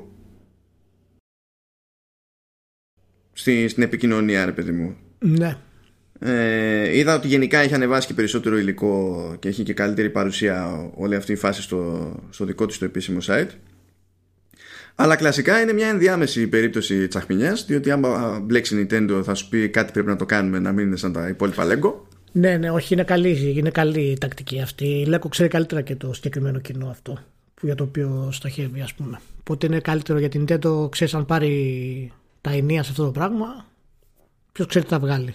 Κοίτα, φαντάζομαι ότι η Nintendo αυτό που θα, ζήτησε από μόνη της θα είναι κά, ε, κάποιο είδους ελάχιστο interactivity με τη λογική ότι τώρα υπάρχει, ναι. δηλαδή φαίνεται και στο σποτάκι που φτιάξανε εκεί πέρα ένα, ότι υπάρχει ο, ο Μάριο που φαίνεται να συνδέεται κάπως με κάτι με bluetooth και τα λοιπά έχει μια πολύ μικρή οθονίτσα πάνω ναι. που δείχνει κάποιες ενδείξεις δείχνει τα νομίσματα που κερδίζει καθώς προχωράει σε ένα επίπεδο που είναι φτιαγμένο από Lego και διάφορα τέτοια πραγματάκια. Κάτι μπορεί να παίζει και δεν ξέρω να βγάζει καμιά μουσικούλα κατά περίπτωση κάτι κανένα λίγο. Ε, ώστε να ταιριάζει γενικά με την εμπειρία του παίζω Μάριο σε βασικό επίπεδο. Και από εκεί και πέρα υποτίθεται ότι θα υπάρχουν διαφορετικά set από Lego που δεν τα είδα να διευκρινίζουν ότι υπάρχει αυτό το set, το άλλο set και το παράλληλο set, αλλά είδα στο σποτάκι το επίσημο που είχε σημείωση ότι αυτό που βλέπαμε που είχαν φτιάξει ως επίπεδο και πάνω στο επίπεδο υποτίθεται ότι προχωράς με τον Μάριο και κάνεις πράγματα ε, για να φτιαχτεί είχαν χρησιμοποιηθεί πολλαπλά sets τα οποία πολλούνται ξεχωριστά είχαν αυτή ξέρεις, τη διευκρίνηση ρε παιδί μου. οπότε δεν ξέρω ακριβώς για τι σειρά προϊόντων μιλάμε ακόμη είναι λίγο, είναι λίγο φλού Πάντως ε, παραδοσιακά όπως κάνουν τα Lego βέβαια τα παιδιά μπορούν να φτιάξουν τις πίστες δικές τους, τις πίστες του Μάριο και αυτή η δημιουργικότητα γενικά που βγάζει η Lego τους ή άλλως την, αφήνει, την, την άφησε Nintendo ατόφια και είπε παιδιά πάρτε τι κάνετε ό,τι γουστάρετε εμείς θα βάλουμε που κάνουμε τα νομίσματα που κερδίζουν οι παίχτες ε, όταν τα βάζει στο συγκεκριμένο τουβλάκι ας πούμε στην πίστα κτλ. Κοίτα να δεις, είναι, είναι πραγματικά μια πολύ ενδιαφέρουσα επιλογή της Nintendo να το κάνει αυτό το πράγμα και μόνο η Nintendo μπορεί να το κάνει. Δεν, δεν, υπάρχει, δεν υπάρχει κάτι άλλο. Είναι δικό της αυτό το κομμάτι τελείως. Εμένα θα μου κάνει εντύπωση που δεν έχει πιέσει περισσότερο να βγάλει σε Lego σειρές της αλλά πρέπει να, έχει, να κάνει ακόμα με την, λίγο με την πεποίθηση της Nintendo αν αξίζει να μπουν καθόλου σε αυτή την αγορά και όλα τα συναφή. Γιατί μην ξεχνάμε ότι εντάξει, η Nintendo είναι toy company, έτσι. Ξεκίνησε ως toy company. Το έχει στο DNA της δηλαδή, ούτως ή άλλως. Πάντως, πλάκα-πλάκα, σε σχέση με τους άλλους μεγάλους, δηλαδή Sony Microsoft, ας πούμε, ό,τι brand awareness και αν υπάρχει, ό,τι, όσο γνωστά και αν είναι διάφορα IPs, ε, η, η πιο κλειστή εταιρεία σε τέτοια θέματα, η πιο δυσκύλια, ας το πούμε έτσι, η Nintendo, τους ρίχνεις σε τέτοιε προσπάθειες τα τελευταία ναι. χρόνια. Ναι. Δηλαδή έκανε το ξέσπασμα που έκανε εκεί με τα Amiibo που εντάξει σε κάποιο βαθμό έχει ξεφουσκώσει, αλλά δεν έχει πεθάνει. Δεν έχω καταλάβει και η ίδια τι, πώς θα έχεις στο μυαλό της προχωρώντας τα, τα Amiibo γενικά αλλά OK okay. ε, κάνει το άνοιγμα που κάνει σε πάρκα ψυχαγωγίας ε, βάλε και το κονέ με, με Lego ας πούμε ενώ οι υπόλοιποι δεν είναι έτσι. Οι υπόλοιποι είναι ακόμα στη φάση που προσπαθούν να βγάλουν, ξέρεις, μια τηλεοπτική σειρά εδώ, μια ταινία εκεί πέρα, αλλά σε τέτοιου είδους πραγματάκια είναι ακόμα εκτός. Ναι, ναι, είναι και αυτή η αυτοπεποίθηση που έχει η Nintendo ότι αυτό που προσφέρω εγώ στις κονσόλες δεν μπορεί να το προσφέρει κανένας και το μεταφέρω σε μια άλλη αγορά στην ουσία που μπορεί να χρησιμοποιήσει τις ιδέες μου. Εάν η Sony δώσει το Uncharted ας πούμε στα Lego ναι, τι θα γίνει ακριβώς, ναι. ναι. δεν ξέρω με ποια λογική ξέρεις θα έχει αποτέλεσμα σε οτιδήποτε. Ενώ ο Μάριο ας πούμε το gameplay του και το στυλ του περνάει σε, ξέρεις, στο, στο μυαλό του παιδιού και στα Lego ας πούμε. Σε κάτι πιο practical σε σχέση με το Uncharted ας πούμε. Το οποίο θα είναι ένα, ένας Nathan ένα κουκλάκι με ένα πιστόλι ας πούμε και θα το γυρίζει δεξιά και αριστερά και θα πυροβολάει. Ναι, ναι, ναι. οπότε είναι, είναι σε μοναδική θέση η Nintendo και το έχει καλλιεργήσει αυτό έτσι να είναι. Δεν είναι τυχαίο βέβαια. Είναι μέρος του, της φιλοσοφίας της γενικά. Δεν ξέρω, α, α, αυτά γενικά είναι, θα κυκλοφορήσουν στην Ευρώπη, στην Ελλάδα. Πού πρώτα ξέρουμε αυτά τα σετ; Καλά, τώρα πρώτα δεν ξέρω αν θα το πάνε κα, κατά κύματα γιατί δεν, δεν τους είδα να γίνονται τόσο, τόσο συγκεκριμένοι. Ναι. Αλλά από τη στιγμή που τον έλεγχο, το βασικό φαίνεται να τον έχει Lego, ε, όπου έχει παρουσία η Lego, μπορεί να γίνει και διανομή. Ναι. Δεν νομίζω δηλαδή. Και θα βγει φέτος αυτά τα σετάκια. Ε, ε υποτίθεται πως ναι. ναι. Θα δούμε τώρα για λεπτομέρειες. Όσοι, όσοι ακούτε πηγαίνετε το ελέγξτε το θα, θα γελάτε τρεις ώρες με το που το δείτε. Αυτό είναι πραγματικά πανέμορφο. Το όλο ναι, θα βάλω τα σχετικά links προφανώς στα show notes, οπότε ξέρετε τι να κάνετε για να μην ψάχνετε εκεί πέρα στα, στα τυφλά.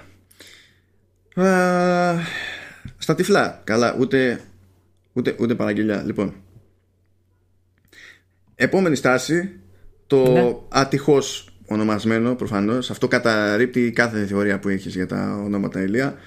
Ε, back button attachment για το DualShock 4 ναι να σου πω κάτι δεν την καταρρύπτει γιατί δεν πρόκειται να πιάσει ποτέ.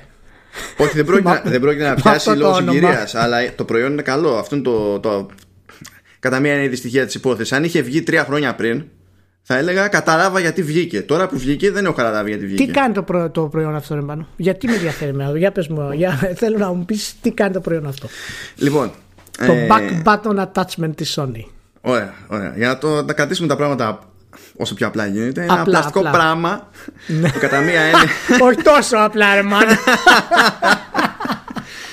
που στην ουσία ε, συνδέεται στο, στο audio jack και στη θύρα που έχουν στην ίδια ακριβώς δίπλα στο audio jack τα χειριστήρια DualShock του, του PS4 ε, από την πίσω μεριά φαίνεται μια τέλος πάντων πολύ έτσι απλή οθόνη OLED που λειτουργεί και ως πλήκτρο ε, που το πλήκτρο χρειάζεται για να ρυθμιστεί τέλος πάντων το, το περιφερειακό. Δεν είναι ότι γίνεται πλήκτρο για το παιχνίδι σε κάθε περίπτωση. Και όλο αυτό το ζήτημα είναι για να επειδή προστίθενται δύο ας τα πούμε φτεράκια από κάτω που έρχονται και κάθονται ακριβώς εκεί που πρέπει για να τα χρησιμοποιεί ο χρήστης καθώς πιάνει φυσιολογικά το χειριστήριο. Δεν χρειάζεται δηλαδή να κάνει κάτι περίεργο.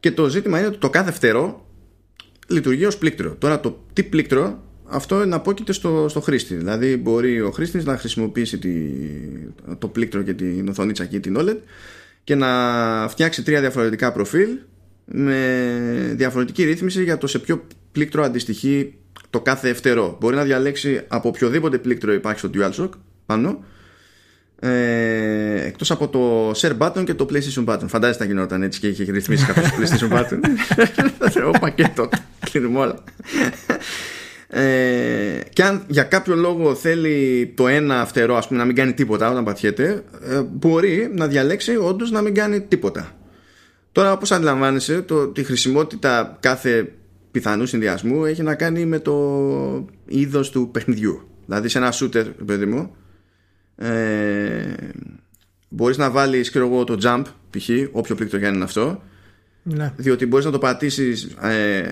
χωρίς να χρειαστεί να τραβήξεις τον αντίχειρα από το δεύτερο αναλογικό μοχλό οπότε μπορείς να συνεχίζεις να στοχεύεις ξέρω εγώ την ώρα που είσαι πάνω στο άλμα π.χ. Που αυτό μπορεί υπό συνθήκη να δίνει ένα ανταγωνιστικό πλεονέκτημα ή δεν ξέρω και εγώ τι. Ή κάποιος άλλος θα πει για τα, για τα racing ότι είναι καλύτερη φάση για, τη, για την εναλλαγή των ταχυτήτων. Ναι. Είναι, τώρα εξαρτάται λίγο από το, από το είδος σε κάθε περίπτωση. Άλλος μπορεί να βολεύεται περισσότερο σε κάποιο ξέρω εγώ, πιο RPG και τέτοια, να βαράει από εκεί πέρα για το χάρτη.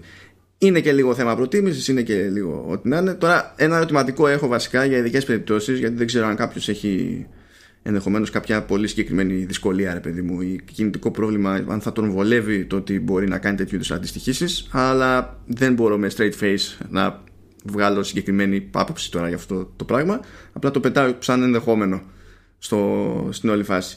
Αλλά αυτό που μου κάνει εμένα εντύπωση είναι ότι το προϊόν αυτό, δεδομένου ότι βγαίνει τώρα, που ποιος θα επενδύσει τώρα, δεδομένου ότι περιμένουμε νέα συστήματα, νέα χειριστήρια κτλ. Δεν το πιάνω. Α, βγαίνει μεν τώρα, αλλά κάποιος έχει κάνει ακριβώς τις λογικές θυσίες για να βγει αυτό το design.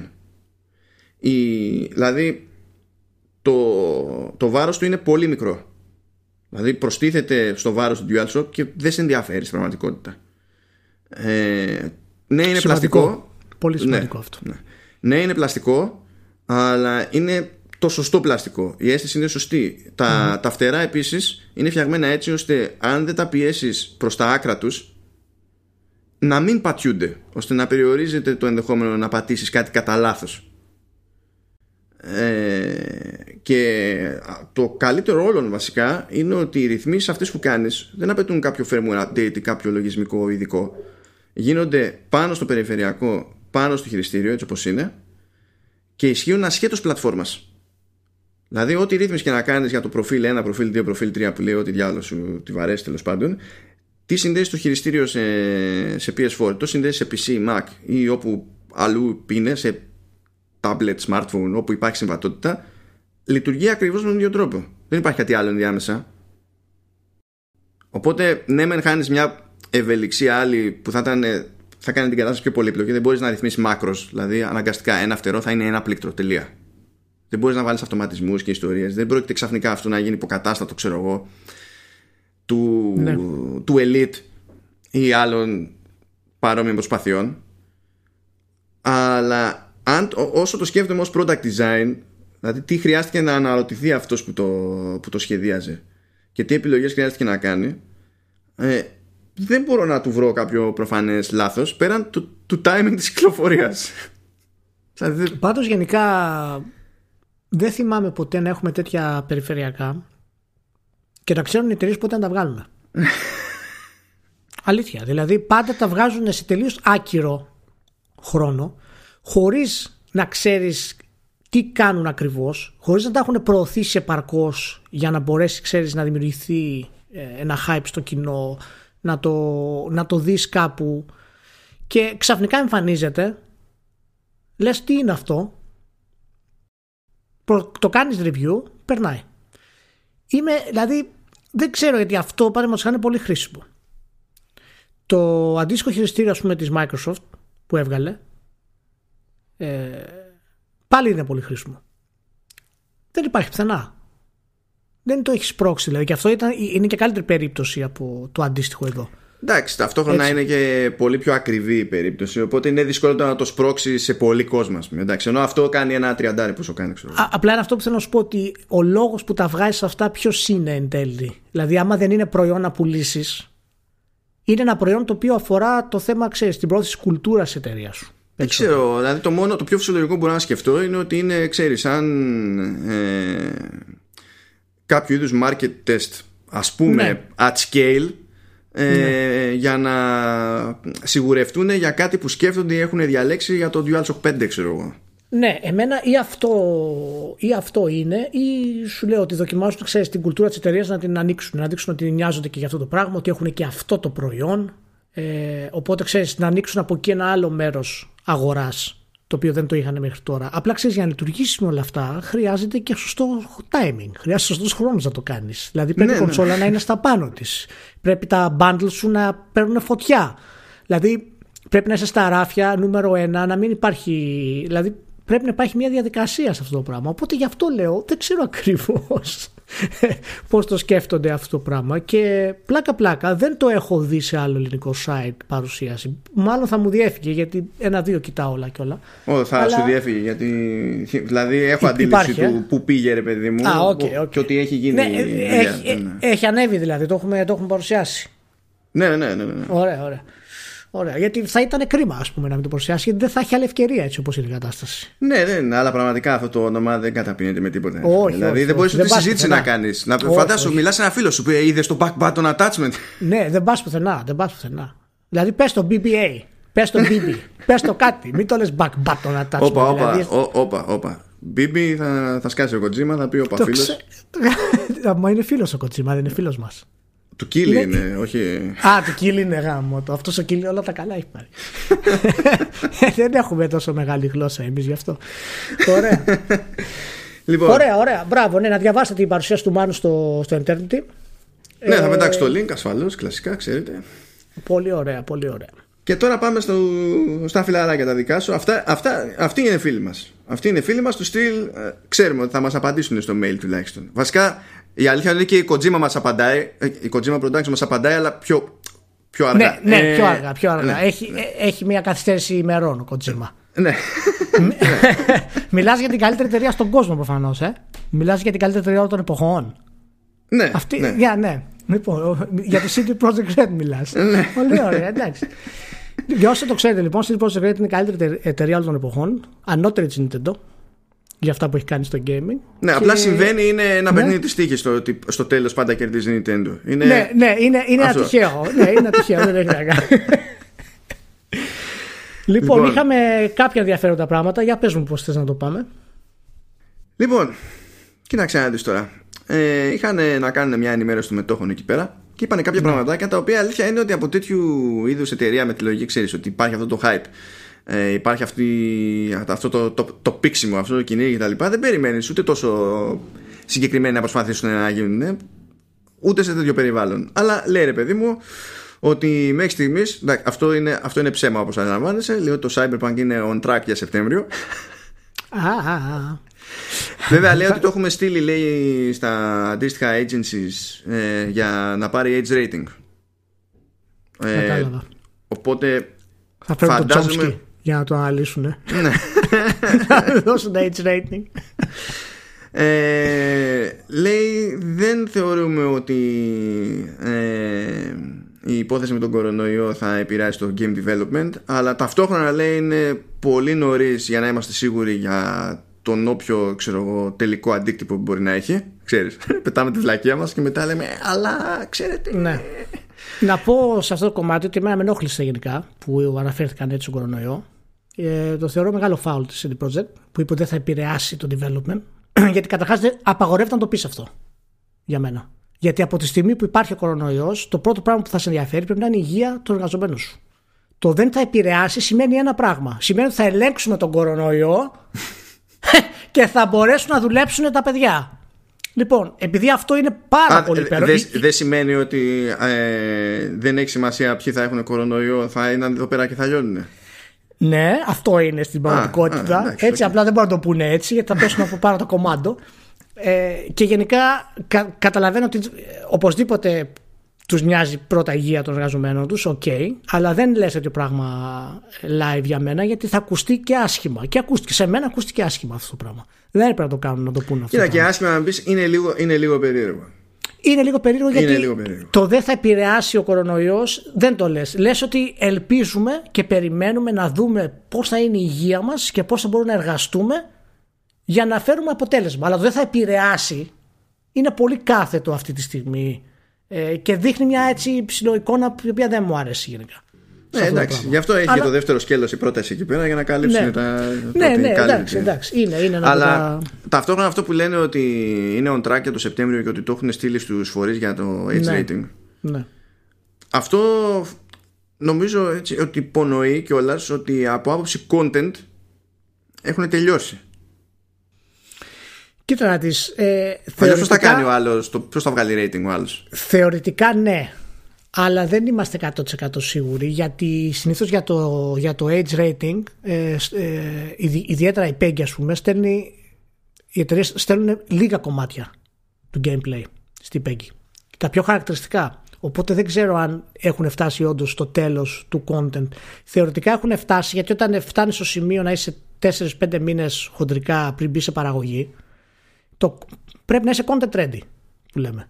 Αυτό όμως δεν ήταν στο Witcher 3. Και στους τελευταίους 2-3 μήνες τους βγήκε η Παναγία να προσθέσουν εξτρά πράγματα. Ναι, αυτό θυμάμαι. Ναι. Για κάποιο λόγο δεν τα είχαν υπολογίσει. Ξέρω εγώ την τελευταία στιγμή. Ποιο ξέρει τώρα. Δεν ξέρω. Γενικά πάντως δεν ξέρω τι αίσθηση έχεις για το Cyberpunk, αλλά δεν, δεν είμαι ικανοποιημένος από το πώς έχει πάει το development. Το Witcher 3 είχε συγκεκριμένες καθυστερήσεις, συγκεκριμένους λόγους που καθυστερούσε. Εδώ τώρα με όλο αυτό το σκηνικό, το πώς ξεκίνησε το Cyberpunk να σχεδιάζεται, η καθυστέρηση ενδιάμεση, η τελείως αλλαγή του όλου concept, τώρα η νέα καθυστέρηση, δεν ξέρω, έχω αρχίσει λίγο και ανησυχώ να σου πω την αλήθεια για το, για το Cyberpunk γενικά. Όχι ότι θα είναι κακό παιχνίδι, αυτό δεν το συζητάμε. Αλλά εάν πραγματικά θα είναι το επίπεδο το οποίο η CD Projekt μας έχει υποσχεθεί γενικά. Δεν ξέρω, δεν ξέρω. Ε, να σου πω τώρα... Μπορεί, μπορεί να λέω και βλακίες, δεν ξέρω. Έχω. Τώρα αυτό. Από την κούτρα μου το βγάζω έτσι.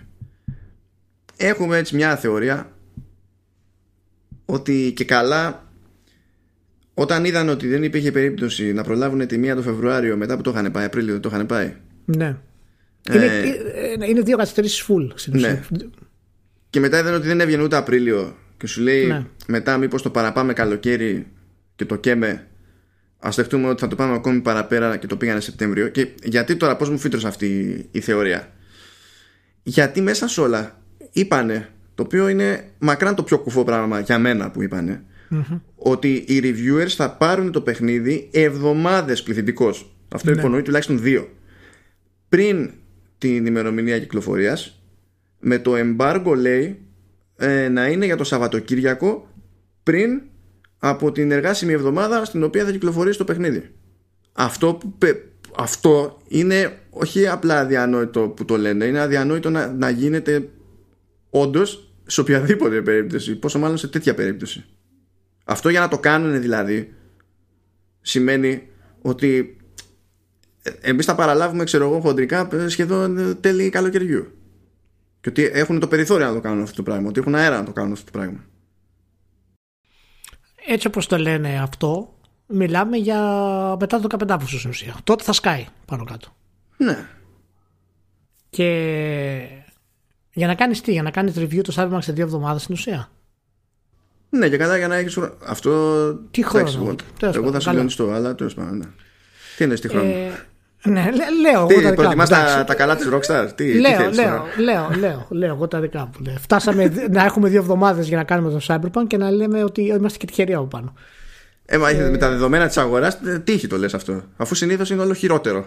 Όλα είναι χειρότερα μονίμως. Ε, εγώ πάντως θα σου πω κάτι ότι αυτό το πράγμα με ενοχλεί πάρα πολύ εν τέλει. Και δεν καταλαβαίνω γιατί το κάνουν οι εταιρείες. Δεν βρίσκω ουσιαστικό λόγο να το κάνουν οι εταιρείες σε αυτού του επίπεδου τους τίτλους. Πραγματικά Κάτσε, το, το αυτό που είναι τώρα με μπερδεύει. Ποιο είναι αυτό που το σε αυτό, το αυτό είναι το να έχεις δύο εβδομάδες χρόνο για να κάνεις review ένα παιχνίδι τέτοιο επίπεδο. Α, καλά. Και Α, είσαι ρομαντικός. Όχι, όχι, δεν είναι θέμα ρομαντισμού. Είναι θέμα ότι εγώ πιστεύω ότι δεν βοηθάει το παιχνίδι αυτό το πράγμα. Καταλαβαίνω γιατί το κάνουν εταιρείες. Θέλουν να έχουν το hype, οπότε να μην καταλάβεις ακριβώς τι συμβαίνει στην όλη κατάσταση. Αλλά δίνοντας περισσότερο χρόνο οι βαθμολογίε τους θα είναι ακόμα μεγαλύτερες. Γιατί το Witcher 3 ξεκίνησε με καλές βαθμολογίες και σιγά σιγά απέκτησε τις κορυφαίες. Και, τι, το... και, τι, και τι να σου δώσει, να σου δώσει λιγότερο χρόνο και να πεθάνεις προσπαθώντας να κάνεις το review; Όχι, να σου δώσει ένα μήνα. Α, α, εντάξει, τώρα τότε είσαι ακόμη πιο ρομαντικός. Που εγώ μαζί σου, αλλά αυτό δεν σε κάνει λιγότερο ρομαντικό. Μα δεν είναι. Ε, εγώ δεν το βλέπω θέμα ρομαντισμού. Βλέπω ότι απλά δεν, δεν λειτουργεί υπέρ του παιχνιδιού αυτό που κάνουν. Δεν λειτουργεί υπέρ κανενός αυτό το πράγμα. Για τέτοιο επίπεδο τίτλων. Έτσι, γιατί αυτοί οι τίτλοι, και όπως είναι το Red Dead, όπως είναι το Grand Theft Auto, όπως είναι το, το Cyberpunk, το νέο Witcher. Άντε, θα βάλω και το Final Fantasy μέσα. ε, δεν, δεν επηρεάζονται από το αρνητικό hype τόσο πολύ. Δεν θα επηρεαστούν. Μόνο από τις προπαραγγελίες είσαι εντάξει. Μην ανησυχείς για αυτό το πράγμα. Η Λία δεν τους ενδιαφέρει. Ναι, δεν κάνουν αυτή τη σκέψη και πάνω απ' όλα δεν τους ενδιαφέρει το τι Προφανώς. σημαίνει να στείλουν κάτι ψηλοτελευταία στιγμή. Δεν τους ενδιαφέρει η δουλειά που κάνει ο reviewer, δεν τους Ναι, ενδιαφέρει. δεν τους νοιάζει και αυτό έχει χάσει το... Έχουμε χάσει το τρένο βασικά σε αυτό το πράγμα. Αυτό είναι άλλο podcast. Αλλά έχουμε, Ναι, ναι. Ε, ε, ε, έχουμε γενικά χάσει το τρένο από την άποψη ότι εγώ πιστεύω ότι γενικότερα η έννοια του reviewer και της κριτικής έχει αρχίσει μάλλον και διαλύεται. Και γι' αυτό φταίνουν οι εταιρείες που χρησιμοποιούν έτσι τους τίτλους της. Τέλος πάντων, άλλο, άλλο concept. Ναι, ναι, ναι, αυτό να, μην ανοίξουμε τέτοια γιατί δεν. Όχι, δεν όχι. θα βγει. Πρώτα, Ε, πρώτα, θα, πρώτα θα τελειώσει η πανδημία και μετά θα τελειώσουμε εμείς έτσι και ανοίξουμε. Έτσι, έτσι, έτσι, ε, αυ- αυτό είναι αλήθεια. Ναι. Οπότε, ναι, έχουν αυτό το concept. Περιμένουμε να δούμε τι θα γίνει. Ελπίζω να δούμε πώς θα ταιριάξει αυτό με τις κυκλοφορίες των νέων μηχανημάτων. Γιατί θεωρητικά για μένα όλη αυτή η καθυστέρηση έχει να κάνει με, το, με την προσπάθειά του να το κάνουν optimize για αυτές τις κονσόλες. Γιατί με αυτά τα CPU που έχουν αυτές τις κονσόλες θα έχει 10 NPC στο παιχνίδι. Και ειδικά για το Cyberpunk όπου το παιχνίδι είναι η πόλη ε, το να έχεις ένα, ένα market ή μια περιοχή με άδεια τα stands όπως ήταν στο Witcher 3 ας πούμε στο Novigrad στις κονσόλες ε, είναι πρόβλημα για τέτοιο επίπεδο παιχνίδι θα είναι πρόβλημα οπότε καταλαβαίνω τι streamline έχουν κάνει τις ε, διαδικασίες τους για να το κάνουν το παιχνίδι optimize για να μπορέσει να έχει την καλύτερη, το καλύτερο δυνατό αποτέλεσμα στις τρέχουσες κονσόλες και η κανονική του έκδοση, η super έκδοση στην ουσία θα είναι στις νέες κονσόλες έτσι, αυτό νομίζω είναι δεδομένο Ε, δεν θα καλά. το συζητήσουμε. Οπότε δεν ξέρω. Δεδομένου να ότι σου τόσο πω. καιρό όποτε το δείχνουν, το δείχνουν και σε hardware που έτσι κι αλλιώς είναι Ναι. πέρα από τα όρια των, των συστημάτων που έχουμε τώρα, είναι εντάξει, ναι, προφανώς. Είναι σχετικά παρεμφερές το hardware με αυτό που θα δούμε στις κονσόλες, λες; Αυτό που δείχνουν στο PC. Ε, Ενώ με όλα τα optimization που έχουν οι κονσόλες και τα λοιπά, έτσι. Όχι απλά από θέμα νούμερα, ας πούμε. ναι, νομίζω ότι ναι, έχει νόημα να το, σκεφτούμε, να το σκεφτούμε έτσι. Θα μπορούσαν σε, ε, ξέρεις, κατά περίπτωση να έχουν και κάποια πλεονεκτηματάκια οι κονσόλες εδώ και εκεί ακριβώς επειδή δεν έχουν να υπολογίσουν ξέρεις, και ένα λειτουργικό σύστημα, σύστημα γαϊδούρι να τρέχει από πίσω. ρε παιδί. τα κλασικά Ε, Ισχύει. δηλαδή. Ναι, ναι, Τα κλασικά. ισχύει. Εντάξει, ισχύει αυτό, ας πούμε. Το... Και το Witcher 3, ας πούμε, στο X έχει κάποια πραγματάκια τα οποία είναι καλύτερα του PC, είτε αφορά το, το HDR, ας πούμε, Ναι, είτε ναι. αφορά το τελείως σταθερό frame rate. Ε, ναι, τέλος πάντων. Ωραία. Ε, Πάντως είπανε, ναι, ναι. πες. Είπανε και κάτι άλλο για το νέο Ναι. Witcher, έτσι; Ε, Κατευθείαν πήγε εκεί για νέο Witcher. Λοιπόν, παιδιά, κοιτάξτε. να δείτε. Μην τον ακούτε. δεν είπανε νέο Witcher οι τύποι. Δεν είπανε δεν είπανε, νέο Witcher. δεν, δεν, νέο Witcher είπανε, Witcher 5. Όχι, όχι, δεν είπανε. δηλαδή, το δείξανε είπανε. το τέσσερα. Κοιτάξτε να δείτε. Έχουμε μια ομάδα εκεί πέρα ε, που θα συνεχίσει μετά, αφού βγει το Cyberpunk, γιατί προφανώς όλοι πεθαίνουν στο Cyberpunk. Ναι. Ε, μια ομάδα λέει θα συνεχίσει να ασχολείται με add-ons στο, στο Cyberpunk. Μια ομάδα θα ασχοληθεί με το, ε, με το online του παιχνιδιού που θα βγει. Είπαμε. Το Το δι- το 2022, ξέρω 2048. εγώ, 23, ναι, κάτι τέτοιο. Αυτό.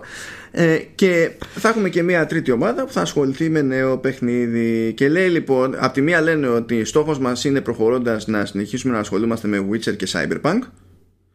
Ε, και η τρίτη ομάδα που έχουμε θα ασχοληθεί με νέο τίτλο single player. Υπολογίζουμε να αφιερώσει 4 χρόνια στο development. Ό,τι αυτό τέλος πάντων.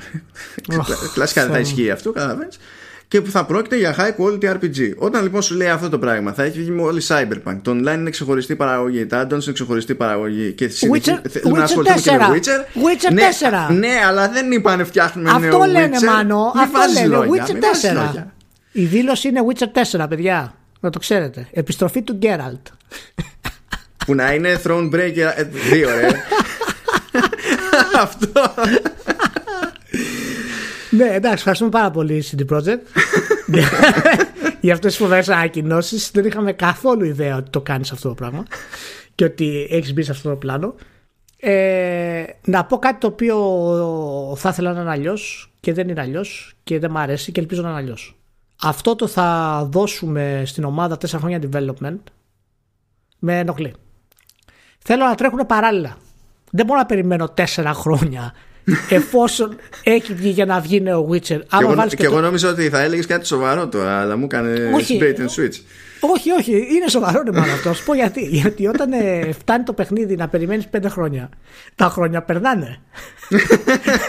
Διαπίστωση. Όταν περιμένεις πέντε χρόνια, τα χρόνια περνάνε. Δεν μένουν τα χρόνια όπως ήταν πριν. περνάνε. Και αυτό δημιουργεί διάφορα προβλήματα στην όλη κατάσταση. Ε, Πάντως, σοβαρά μιλώντας, ε, ακολουθούν ε, πλέον κατά απόδαση το μοντέλο της Rockstar από ό,τι φαίνεται. Ναι, ναι. Και δεν θα έχουν βέβαια αυτό το εύρος ακόμα του να φτάσουν να έχουν μια διαφορά 7 χρόνων για το νέο Witcher ας πούμε ή το νέο Cyberpunk. Oh, δεν έχουν κάνει και τις πλάτες για να το τολμήσουν αυτό. Ναι, γι' αυτό λέω. Δεν έχουν ακόμα αυτό, αυτή τη δύναμη. Αλλά σίγουρα είναι στο χτίσιμο για να φτάσουν σε αυτό το σημείο. Ήδη είναι η δεύτερη μεγαλύτερη εταιρεία στην Ευρώπη από θέμα assets ας πούμε valuation οπότε πάνε σε αυτό το μοντέλο και είναι, είναι περίεργο λίγο το μοντέλο αυτό μάλλον γιατί άμα δεν σου κάτσει ένα πρέπει να έχεις φοβερή πίστη και πλάτες για να κάνεις το πράγμα. Δηλαδή, παραδείγματος χάρη, το Red Dead Redemption 2 πήρε 7 χρόνια για να γίνει. Και το τελευταίο χρόνο, μάλιστα, δουλεύανε και 600 δευτερόλεπτο για να μπορέσουν να τα βγάλουν. Να σκέψου τώρα δηλαδή έτσι. Και δεν είχες καθευτό το 5 από πίσω για να τρέξει έτσι αυτό το πράγμα. Αλλιώς, άμα δεν υπήρχε το καθευτό το 5, δεν θα το τρενάραν τόσο πολύ για μένα. Οπότε ε, έχει ένα ρίσκο αυτό το πράγμα με τη City Project στην όλη κατάσταση. Κοίτα, δηλαδή, νομίζω ότι από τη μία έχουν ε, ξέρουν πλέον ότι εξακολουθεί το Witcher 3 και δίνει πόνο. Δηλαδή εδώ δεν ναι. χρειάζεται να κάνουν τίποτα. Βγήκε η σειρά που ήταν ναι, βασισμένη στα δικαιώματα των βιβλίων, όχι στα δικά τους τα δικαιώματα και πάλι εισπράξαν αυτοί. Ε, αλλά από εκεί πέρα νομίζω ότι το στίχημα για αυτό το πλάνο στην πραγματικότητα είναι το online μέρος του, του Cyberpunk. Αυτό είναι το κομμάτι το οποίο πραγματικά θέλω να δω τι θα κάνουν και πώς θα το θα το ορίσουν. Γιατί προφανώς και αυτό το κομμάτι θα θέλουν να ακολουθήσουν το μοντέλο της Rockstar για να ναι. τους τρέξει. Ναι. Δεν ξέρω. Γιατί η Rockstar, ό,τι και να λέμε για το single player της Rockstar, το multiplayer της Rockstar είναι καταπληκτικό. Και παραμένει καταπληκτικό. Και γι' αυτό ο κόσμος είναι εκεί ακόμα. Και. Δεν ξέρω, θα δείξει, θα δείξει. Είναι πάντως μεταβατικό στάδιο και απλά ο κόσμος μην νομίζει ότι το Witcher έχει τελειώσει σε θέμα ανοίγματος. Το Witcher τώρα φτιάχνει τον brand του στην ουσία, στην πραγματικότητα. Τώρα ανεβαίνει στα επίπεδα του mainstream. Ναι, ναι. Του πραγματικού mainstream σιγά σιγά. Τον Grand Theft το έκανε μόνο του. Ε, το Witcher χρησιμοποιεί και το Netflix και σιγά σιγά θα ανέβει σε αυτό το, σε αυτό το επίπεδο. Ωραία, πάντως τα εργασιακά μας πάνε στο τελευταίο κομμάτι. Ναι, μας. ιδανικά. Τώρα ιδανικά. Δεν, δεν, είναι η σωστή έννοια για την περίσταση, αλλά τέλος πάντων για, το, για την πάσα είναι όμως. Είσαι, είσαι, είσαι σκηνοθετάρα. Τι να κάνουμε. Είσαι σκηνοθετάρας. λοιπόν, πού θες να το πιάσεις; Γιατί, γιατί, εντάξει, ναι. Ήσουν λίγο μπριζωμένος, γι' αυτό το λέω. Ε, ενοχλήθηκα με ένα κείμενο άρθρο που ανέβαζε, ανέβαζε ο Στράιερ ο οποίος έκραζε την Naughty και τις εργασιακές συνθήκες με μαρτυρίες ε, διάφορες από εδώ και από εκεί. Και ενοχλήθηκα γιατί όχι ότι είναι κακά αυτά τα άρθρα εντάξει πρέπει να υπάρχουν αυτά τα άρθρα και είναι ok. Απλά δεν έχω δει άρθρο του Schreier σε αυτό το επίπεδο που να είναι μακριά από τον τίτλο όταν συμβαίνουν αυτά τα πράγματα και να ασχολείται και με publishers και με ενοχλεί αυτό το πράγμα γιατί η Naughty Dog είναι μια. Τέλος πάντων, ας πούμε ότι είναι ο κορυφαίος developer αυτή τη στιγμή για χάρη συζήτησης και μάλλον είναι. Και έχει ανθρώπους μέσα που είναι πραγματικά πολύ ταλαντούχοι, όχι αστεία. Μιλάμε για ταλέντο κανονικό. Και ήταν και στο Uncharted με τη Henning και ο Στράλι που ήταν ο gameplay director είναι καταπληκτικός. Ο Dragman φυσικά ανεβαίνει συνέχεια. Καλά, ο Στράλι έφυγε, εξαφανίστηκε. Ναι, έφυγε πάλι. Τώρα είναι ο, ο Dragman που είναι και στο HBO θα κάνει ό,τι είναι να κάνει. Λοιπόν, έχει μέσα πολύ δυνατά πράγματα. Και ξέρεις ότι όλοι αυτοί οι άνθρωποι έχουν διαλυθεί αυτή τη στιγμή για να βγάλουν το Last of Us. Το παρτού. Έχουν διαλυθεί και θα διαλύονται μέχρι να βγει. Και πας και γράφεις αυτό το άρθρο ακριβώς στη στιγμή που αυτοί οι ίδιοι οι developers χρειάζονται υποστήριξη. Και εκεί είναι εμένα η ένστασή μου σε αυτού του είδους το άρθρα αυτή την περίοδο. Όχι ότι δεν πρέπει να υπάρχουν, να υπάρχουν, γιατί τα χρειαζόμαστε και πρέπει όλα αυτά να βγαίνουν στο φως. Αλλά ο συνδυασμός ότι το έχεις επαναλάβει, όπως έκανε και με την Bioware του Anthem, και το κάνεις και τώρα, σε τόσο κρίσιμη περίοδο, δεν βοηθάς τον developer όσο θα έπρεπε για να μπορέσει να τα απεξέλθει και οι, οι food soldiers μέσα που λέμε, οι πεζικάροι που είναι κάτω οι προγραμματιστούλιδες, είναι λογικό να διαλύονται και ψυχολογικά. Και δεν ξέρω κατά πόσο αυτά τα πράγματα βοηθάνε έτσι. Εφόσον έχεις τη δύναμη, εφόσον έχεις τον κόσμο και εφόσον έχεις το κοτάκο από πίσω του, διέλυσε τη Sony. Κάντο. Πήγαινε. Όχι με την έννοια να τους βγάλεις ότι φταίνε. Πήγαινε και ρώτα τη Sony. Γιατί δεν τους δίνετε άλλο ένα χρόνο λοιπόν. Γιατί, δεν, ε, γιατί δεν επεμβαίνετε; Νομίζω ότι έκανε. Ε, επειδή διάβασα το κείμενο του, νομίζω ναι. ότι ζήτησε comment από τη Sony και το management και αρνήθηκε η εταιρεία να του δηλώσει οτιδήποτε. Ναι, αρνήθηκε. Να επιμείνει. Να βρει άλλα πράγματα. Είναι Καλά, σε αυτές τις περιπτώσεις, αν επιμείνεις, δεν αλλάζει απαραίτητα κάτι. Δηλαδή πρέπει να βρεις κάποιον αλλά... που να μπορεί να σου μιλήσει στη ζούλα, ξέρω Αυτό θέλω να σου πω. Ότι, ότι αυτά τα πράγματα θα ήταν είναι ok αυτό που κάνει, βέβαια, για αυτά τα κείμενα και πρέπει να γίνονται. Αλλά εάν θες πραγματικά να φέρει αλλαγή, δεν μπορείς να κράζεις έτσι την Naughty Dog. Εμένα αυτή είναι η άποψή μου σε αυτό το πράγμα. Το ξαναλέω τρεις φορές, καλά κάνει και το παρουσιάζει, αλλά δεν ξέρω το αντίκτυπο αυτού του κειμένου στους προγραμματιστές και στους απλούς εργαζομένους της Naughty Dog ποιο θα είναι; Ε, ωραία. Λοιπόν, σκέψεις ως προς το, την ένστασή σου για την προσέγγιση των publishers κτλ θα συμφωνήσω βέβαια ταυτόχρονα μια, έστω μία, δεν ξέρω τώρα πόσο το πίεσε, πόσο το προσπάθησε, αλλά για το τυπικό της υπόθεσης, έστω μία απόπειρα την έκανε. Και η αλήθεια είναι ότι οι publishers και κάθε publisher, μια, γενικά οι πολυεθνικέ σε αυτό το επίπεδο, ε, δεν πρόκειται να σκέφτουν το ίδιο όταν θα τους ζητήσει μια δήλωση και ε, ενδιαφέρονται ακόμη λιγότερο για το ότι θα γράψεις ότι ζήτησες δήλωση και αρνήθηκαν. Ενώ μια... Δεν τους νοιάζει. Δεν τους νοιάζει καθόλου. Δεν τους ενδιαφέρει δεν καθόλου. Δεν του νοιάζει. Μα γι' αυτό για μένα είναι ότι, ειδικά στο κομμάτι τώρα να συμπληρώσω, ότι δεν πρέπει να το αφήσεις. Ναι, ότι δεν πρέπει να το αφήσεις, δεν πρέπει να το αφήσεις, αλλά ξέρεις, ε, ταυτόχρονα μπορεί να χτυπιέσει όσο να είναι και να μην ε, οδηγηθείς και τελικά ποτέ πουθενά. Αυτό δεν σημαίνει ότι με τη μία αυτές αυτό θέλω να πω. Πάντως να πω ότι το να, το, να μην το αφήσεις ενώ κιόλας να μην γράψεις άρθρο για την Naughty Dog με αυτόν τον τρόπο. Υπάρχουν και άλλοι τρόποι να γράψεις για την Naughty Dog κατηγορώντας τη Sony ή αναζητώντας τις απαντήσεις και αναγκάζοντας τους publishers να απαντήσουν με τον ένα ή τον άλλο τρόπο. Να, να, σου, πω, να σου πω λίγο κάτι. Ε, ε, ε, έχω λίγο μία ένσταση στην ένστασή σου, αλλά μικρή. Από την πλευρά του δημοσιογράφου, ας το πούμε, είναι ξεκάθαρο το, το κέρδος και για το story που έχει να μοιραστεί όχι απλά για τον εαυτό του. Ε, να διαλέγει timing ξέρεις που να είναι σχετικά κοντινό πάνω στη βράση ρε παιδί μου. Γιατί είναι σχετικά κοντά πλέον η κυκλοφορία του, του The Last of Us. Αυτό γιατί, γιατί ενδιαφέρεται περισσότερο ο κόσμος θα τα διαβαστεί περισσότερο. Αν είναι αυτό να δημιουργήσει πίεση στην κοινή γνώμη πάνω σε αυτή τη φάση είναι πιο εύκολο να τη δημιουργήσει. Ισχύει και το κακό της υπόθεσης που λες που όντως συμφωνώ ρε παιδί μου ότι ο πιο πεζικάριος που λες και εσύ θα το πάρει πιο στραβά και είναι ήδη πιεσμένος και μπορεί να επηρεάσει και τη δουλειά του και αν δεν επηρεάσει τη δουλειά του απλά να επηρεάσει τη ψυχολογία του και δεν είναι Η ψυχολογία του δεν είναι πολύ σημαντικό πράγμα ρε Μάνο. θα διαλυθεί ο άλλος ο άνθρωπος ναι, ναι ναι ναι ταυτόχρονα βέβαια αυτό μπορεί όχι είναι σίγουρο μπορεί να είναι και για τον ίδιο που διαλύεται ένα έναυσμα να προσπαθήσει να κάνει την κόντρα του από τη δική του την πλευρά στου εργαζόμενου. Μπορεί να είναι ένα τσίγκλισμα που του λείπει. Δεν το λέω για καλό. Απλά θέλω να σου πω ότι αυτά τα πράγματα ναι. είναι πάντα σχετικά. Ξέρεις, είναι. Θα σου Άντε, πω, άκρη. Θα, θα σου πω στο πρώτο κομμάτι που είπες ε, ότι το να επιλέγεις το timing για να βολέψεις τη δουλειά σου το δέχομαι. Απλά δεν θα βγεις να έχεις ηθική στάση απέναντι στο κομμάτι μετά. Κάνε τη δουλειά σου. Μην βγαίνεις ότι είσαι ο champion των developers και των προγραμματιστών και των απλών και προσπαθείς να αποκαλύψεις τα σκοτάδια του developer και των αφεντικών, μην βγαίνεις να το πεις αυτό το πράγμα. Γιατί αυτό που κάνεις δεν, δεν είσαι καν σίγουρος αν βοηθάει ή όχι. Έτσι όπως είναι.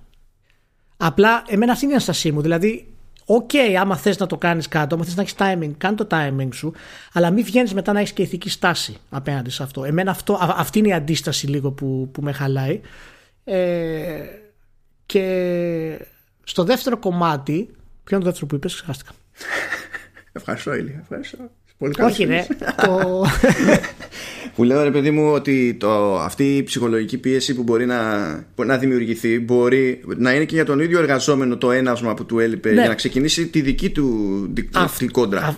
αυτό είναι όντως θεωρητικά σωστό και ισχύει πολλές φορές. Αλλά δεν νομίζω ότι μπορεί να ισχύσει ξέρεις, σε εύρος γιατί είναι τόσο αδύναμη οι εργαζόμενοι σε αυτό το επίπεδο στις εταιρείες που θα το πετάξουν θα πάρουν άλλο. Ναι, και ειδικά σε, σε και στην προκειμένη σε Αμερικανική Οπότε, εταιρεία κιόλας. Είναι ναι, ακόμη ναι, χειρότερα ο, από την αλλού, ας πούμε. Οπότε είναι, ξέρεις, ισχύει αυτό που λες. Υπάρχει το, το άλλο, η άλλη μεριά του μαχαιριού από την άλλη και είναι μια ισορροπία που πρέπει να ακολουθήσει τώρα ένας προγραμματιστής ο οποίος κάνει τον ηρώ του, δουλεύει στην Hot Dog και κάνει τον ηρώ του και όχι μόνο δεν περνάει καλά, διαλύεται και έχει και πρόβλημα και ακούει κιόλας γενικά από ένα από τα μεγαλύτερα site ότι είναι σε αυτή την κατάσταση και διαλύεται. Καταλαβαίνω ότι ως δημοσιογράφος δεν είναι δυνατό να μην το βγάλεις το κείμενο αυτό, να μην το κάνεις. Φυσικά και θα το κάνεις, φυσικά και θα το βγάλεις. Είναι και το Απλά... θέμα τέτοιο που δεν υπάρχει πραγματικά ιδανική στιγμή να το κάνεις. Δηλαδή πάντα κάποιος θα ξενερώσει, κάποιος θα πιεστεί. Από... Ισχύει, δηλαδή... ισχύει, ισχύει αυτό. Απλά όταν το κάνεις κατ' επανάληψη, επέλεξε λίγο καλύτερα τους στόχους σου, λίγο καλύτερα το, το timing σου για το πότε θα το βγάλεις και προσπάθησες το κάτι παραπάνω. Προσπάθησε ο Κοτάκου πλέον να πιέσει τη Sony. Ε, καλά, το Κοτάκου το μεταξύ του παρελθόν έχει σκοτωθεί με τη Sony. ναι, ναι, ναι, ναι, για άλλους λόγους βέβαια. Αυτό που θα αντιπρότεινα εγώ ναι. που νομίζω ότι θα σε ικανοποιούσε περισσότερο και ως προς, ως προς την πρώτη ένσταση ε, θα ήταν ωραία θες να ασχοληθείς με, το, με αυτή την παραγωγή επειδή είναι των ημερών να, πούμε, να ασχοληθείς θες να ασχοληθείς με αυτό το ζήτημα να ασχοληθείς κανένα πρόβλημα OK okay. Αλλά όπως κυνήγησες πηγές στην Naughty Dog Δηλαδή η Sony μπορεί, ο Sony να μην σου μίλησε. Έτσι. Αλλά κυνήγησες πηγές στην Naughty Dog. Γιατί, γιατί έχεις τα κονέ, όπως το κατάφερες και σε άλλες εταιρείες κτλ. Ναι. Πάρα πολύ ωραία. Προσπάθησε να κάνεις το ίδιο παράλληλα για το ίδιο άρθρο όμως ε, σε άλλες ομάδες της Sony. ώστε να προσπαθήσεις να βγάλεις μια άκρη για το ποιος είναι ο μέσος όρος στη, στη Sony Interactive Entertainment, στα World Wide Studios πιο συγκεκριμένα ώστε ακόμα και αν δεν γουστάρει Sony να σου μιλήσει, αν εσύ μπορείς να φτιάξεις μια εικόνα που να μπορείς με κάποια ασφάλεια να ε, συνειδητοποιήσεις ότι έχει επαφή με την πραγματικότητα, όχι απλά να είναι η εικόνα που σε βολεύει να φτιάξεις για το άρθρο, ε, να μπορέσεις να ανοίξεις λίγο τη, την κουβέντα να την πας πιο πέρα. Ένα είναι αυτό, το οποίο είναι πολύ σωστό και συμφωνώ. Και θα έπρεπε να το κάνει. Δεύτερον, πρέπει να πούμε ότι το να ψάχνεις να βρεις πηγές είναι πιο δύσκολο να εντοπίσεις πηγές εργαζομένων από τις τελεχών. Γιατί οι εργαζόμενοι, άμα τους βγει το μάτι, άμα τους βγει η φήμη ότι μιλάνε, καμία εταιρεία δεν τους προσλάβει, ιδιαίτερα με τη ζήτηση που υπάρχει. Οπότε, όλα αυτά είναι θεωρία βέβαια, δεν ξέρω αν ισχύουν ή όχι προφανώς, είναι μια αίσθηση που έχω. Είναι πιο εύκολο για τον Στράιερ να πάει σε κάτι το οποίο είναι developer, από ότι θα κυνηγήσει τον publisher για θέματα πολιτικής. Ε, του site θέλω να πω. Οπότε ούτε αυτό με χαλάει. Και αυτό μέρος του παιχνιδιού είναι. Σαφώς. Okay, το site σου δεν μπορεί να αντιμετωπίσει κάποιον δεν μπορεί να κάνει κάποιον. Αυτό είναι αίσθηση βέβαια δεν έχω κάποια στοιχεία για αυτό το πράγμα ε, που έχω. Απλά ε, είναι αυτό που λες μπορείς να βρεις τρόπους να φτάσεις σε μια πιο γενική προσέγγιση και σε βαθμό ώστε να πιέσεις την εταιρεία, τη μεγάλη, τον publisher, όχι απαραίτητα να πάρεις δήλωση, αλλά που ξέρεις, μπορεί αν έχεις πέντε στούντιο να μιλάνε για τη Sony, μπορεί τον επόμενο χρόνο η Sony να ανακοινώσει μια αλλαγή και να έχεις βάλει το λιθαράκι σου σε αυτό το πράγμα. Αλλά κράζοντας την Naughty Dog και την Bioware, τι ακριβώς θα αλλάξει σε βάθος χρόνου, ρε Μάνο; Το σκέφτομαι λάθος αυτό. Εντάξει, δηλαδή, κοίτα, από κάπου πρέπει να ξεκινήσεις. Νομίζω ότι το, ναι. πιο, το πιο στραβό είναι ότι κρατάει το scope προχωρώντας από άρθρο σε άρθρο ψηλό σταθερό. Το, δηλαδή το ότι ξεκίνησε όπως ξεκίνησε δεν το θεωρώ φάουλ. Και στην τελική, ακόμα και στην περίπτωση της Bioware, ε, είχε πολύ καντήλι για το management της EA συγκεκριμένα όχι ντε και καλά μόνο για το management της Bioware ας πούμε δηλαδή το, το ε, ευτυχώς κατά μία έννοια που έχω ξεχάσει το, το όνομά του έλα ο άλλος που ήταν από DICE που είχε αναλάβει γενικά τα, τα studio της EA ε, oh, δεν το θυμάμαι τώρα. Που αυτός από αυτή την ιστορία βγήκε ο μεγαλύτερος γελίος όλων των εποχών. Έτσι, δηλαδή στη, στην όλη υπόθεση. Που δεν ήταν, τεχνικώ δεν ήταν ο manager της Bioware. Ήταν η APA σε αυτή την περίπτωση. Δεν είναι δηλαδή ότι ξέρεις το έχει αφήσει τελείως εκτός. Αλλά εντάξει, κατά μία έννοια είναι και το πιο εύκολο να βγει μεταξύ των δύο ενδεχομένων, δηλαδή δύο προσεγγίσεων. Είναι πιο εύκολο να βγει αυτό το άρθρο, που αντιλαμβάνεσαι να στηθεί και να ναι. μαζέψει τη, την πληροφορία. Έχει φτιάξει και ο Στράιερ μια συγκεκριμένη, ας το πούμε, περσόνα προς αυτό το, το ζήτημα. Ε, από εκεί και πέρα πρέπει να θέλει και ο ίδιος να μην μείνει σταθερός. Να... Απλά, ναι, απλά αυτή, αυτή, έχει μια millennial προσέγγιση, αν το πούμε έτσι, υπερβολής. Στο οποίο δεν υπάρχει να, ξέρεις, να διαβάσεις το κείμενό του και να δεις να πάρεις μια θέση για το πώς να λυθεί το πρόβλημα αυτό. Δηλαδή να πάρεις θέση εσύ και να πεις παιδιά να κάνουμε αυτό, να κάνεις κάποιες πρωτοβουλίες για αυτό το πράγμα. Και δεν, δεν είναι απαραίτητο.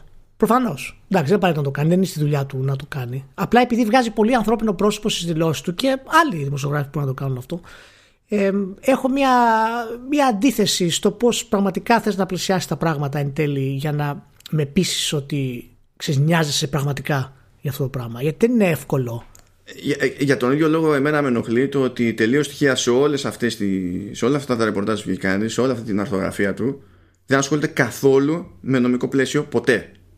Ναι. Ε, κάνει σαν να είναι ε, όλη αυτή η αλυσίδα ένα ζήτημα που ξεκινάει και μένει χωρίς να επηρεάζεται από τίποτα άλλο στο, εντός των τυχών ας πούμε ενός developer ή ενός publisher ενώ δεν είναι έτσι. Δηλαδή κάποια πράγματα που περιγράφει είναι εφικτά εκεί που είναι επειδή δίνει στον εργοδότη έτσι κι αλλιώς τέτοια περιθώρια ο νόμος. Δεν γίνεται να μην σε νοιάζει αυτό αν υποτίθεται ότι σε νοιάζει ο εργαζόμενος. Πρέπει να σε νοιάξει και αυτό. Αυτό είναι ένας από τους λόγους που θα έπρεπε και του Games United, του Game Workers United που είχα κάνει εγώ στο ρηχείο επειδή αυτοί προσπαθούν να πιέσουν τα πράγματα νομικά περισσότερο. Δεν πάνε direct στους publishers γιατί οι publishers δεν τους μιλάνε καν. Ε, καλά ναι. Και, και αυτό που λες είναι, είναι, είναι απόλυτα σωστό γιατί για να φέρεις τέτοια αλλαγή χρειάζεσαι την κοινή γνώμη βέβαια αλλά χρειάζεσαι νομική έρευνα σε αυτό το πράγμα για να δεις πώς μπορεί να αλλάξει. Βέβαια, να πούμε και το τελικό κομμάτι, το να αλλάξει αυτό στο επίπεδο που να μην υπάρχουν περιορίες δεν μπορεί να γίνει ποτέ. Είναι, είναι αδύνατο αυτό το πράγμα. Ε, αλλά στο επίπεδο να μην πληρώνεσαι για τις υπερορίες σου. Εκεί πάμε αλλού. Είναι άλλο, είναι άλλο concept αυτό. Είναι, είναι τελείως τρελό αυτό το πράγμα. Ναι, ναι. Πέρα δηλαδή από, από τις εργατόρε που χάνεις, ας πούμε, και την όλη την όλη κατάσταση. Και Α, και εντάξει, και ως προς αυτό, έτσι όπως τα περιγράφει το άρθρο τέλος πάντων για την Naughty Dog, δεν είναι ότι είναι τόσο γιούχου. Δηλαδή, και contractor να είσαι, ρε παιδί μου, στην υπερορία ναι. θα πάρεις παραπάνω κτλ. Αλλά δεν θα πάρεις ναι, bonus ναι. επειδή είσαι contractor. Έτσι. Ναι, ναι. Στην περίπτωση της Naughty Dog υπάρχει αυτό. Οι, ξέρεις, τους ε, contractors και γενικά είσαι OK με τις υπερορίε σου από το ναι, θέμα αυτό. Ναι. Αλλά και πάλι το, α, το περιβάλλον και ο ρυθμός είναι γιατί είναι γενικά τα έχουμε πει άλλη φορά ότι ως προς αυτό έχει ξεκινήσει από μια κουλτούρα άλλη η βιομηχανία αυτή και δεν την έχει ξεπεράσει οπότε δεν θεωρεί ότι είναι το αυτονόητο ε, ναι, θα, σιγά σιγά θα την ξεπεράσει. Ε, ναι, εντάξει. Ε, δεν, έχει, δεν ξεκολλάει από ένα πιο ρομαντικό και πιο δύσκολο παρελθόν ας πούμε, που απαιτούσε αυτονόητα τέτοιες κολοτούμπες και το, τόσο κουπί και μερικοί δεν νομίζω ότι φαντάζονται ότι υπάρχει εναλλακτική. Αλλά καθώς οριμάζει μια βιομηχανία, ε, πρέπει κάποια πράγματα να παγιώνονται. Κάποιες δομές να δημιουργούνται για να λειτουργεί το πράγμα και να μπορεί να λειτουργεί SAE. Να μην είσαι με το ερωτηματικό αν αύριο θα ξυπνήσεις και θα, θα διαλυθείς ως άτομο και θα καταρρεύσει όλο το πράγμα. Ναι. Δεν γίνεται να, να προχωράς έτσι. Και γι' αυτό και το, στο κείμενο του Στράιρ, αλλά και πώς κάτσε να δω πώς λέγεται ο άλλος, ο Τζόναθαν Κούπερ που έφυγε πέρυσι νομίζω από τη Naughty Dog λένε, στέκονται στο ότι έχουν αρχίσει πλέον μετά από χρόνια και φεύγουν έμπειροι developers της Naughty Dog και δημιουργούνται αρκετά κενά που πρέπει να καλυφθούν αναγκαστικά με πιο άπειρους και οι άπειροι πηγαίνουν πακέτο με μεγαλύτερο χάσιμο χρόνο για την εκπαίδευσή τους και το συντονισμό τους με το management κτλ. και καθώς το ποσοστό των πιο άπειρων μεγαλώνει αυτό είναι αδύνατο σαν εταιρεία να μην σε επηρεάσει. Και σαν εταιρεία δεν γίνεται να μην ενδιαφέρεσαι για το ότι ε, αυτό μετατρέπεται σε trend και είναι ένα trend που πρέπει αναγκαστικά να αντιμετωπίσεις. Κάτι πρέπει να κάνεις. Έστω γι' αυτό, κοιτώντας την πάρτι σου, σαν εταιρεία δηλαδή. Να πεις ότι δεν με ενδιαφέρει ούτε ο εργαζόμενος, αλλά εγώ θέλω να κάνω τη δουλειά μου έτσι, ξέρω εγώ. Τι πρέπει να κάνω; Είναι ένα από τα προβλήματα που η Naughty Dog θα αρχίσει να αντιμετωπίζει και γι' αυτό είναι ένας από τους λόγους που η ανασχόληση του Trackman με το HBO εμένα δεν με ικανοποιεί. Το είχαμε συζητήσει στο προηγούμενο podcast. Ναι. Γιατί αυτή τη στιγμή η Naughty Dog θα χρειαστεί πολύ ισχυρή ηγεσία για να περάσει την επόμενη γενιά. Και δεν ξέρω κατά πόσο με την αποχώρηση όλων αυτών των έμπειρων developer, το οποίο το έχουμε δει και σε άλλες εταιρείες για άλλους λόγους προφανώς, αλλά στην καρδιά τους αυτό που μένει είναι η αποχώρηση. Το έχουμε πούμε, και στην Blizzard, ε, το έχουμε δει και στην Ubisoft. Ε, οπότε, δηλαδή, πέφτει η ποιότητα του, του προϊόντος σου. Κάποιες μέρε μπορεί να την ξαναβρεις, αλλά γενικά πέφτει. Πέφτει το, το image, πέφτουν διάφορα πράγματα. Και εντάξει, προφανώς η Naughty τώρα δεν ανησυχούμε, μην πάθει τίποτα, αλλά έχουν συμβεί πολύ άλλα πράγματα στη βιομηχανία που ήταν που, πολύ λιγότερες πιθανότητες να συμβούν. Πάντως για να μην θυμόμαστε ότι ε, σε οποιαδήποτε διαδικασία ε, οι δικηγόροι δεν είναι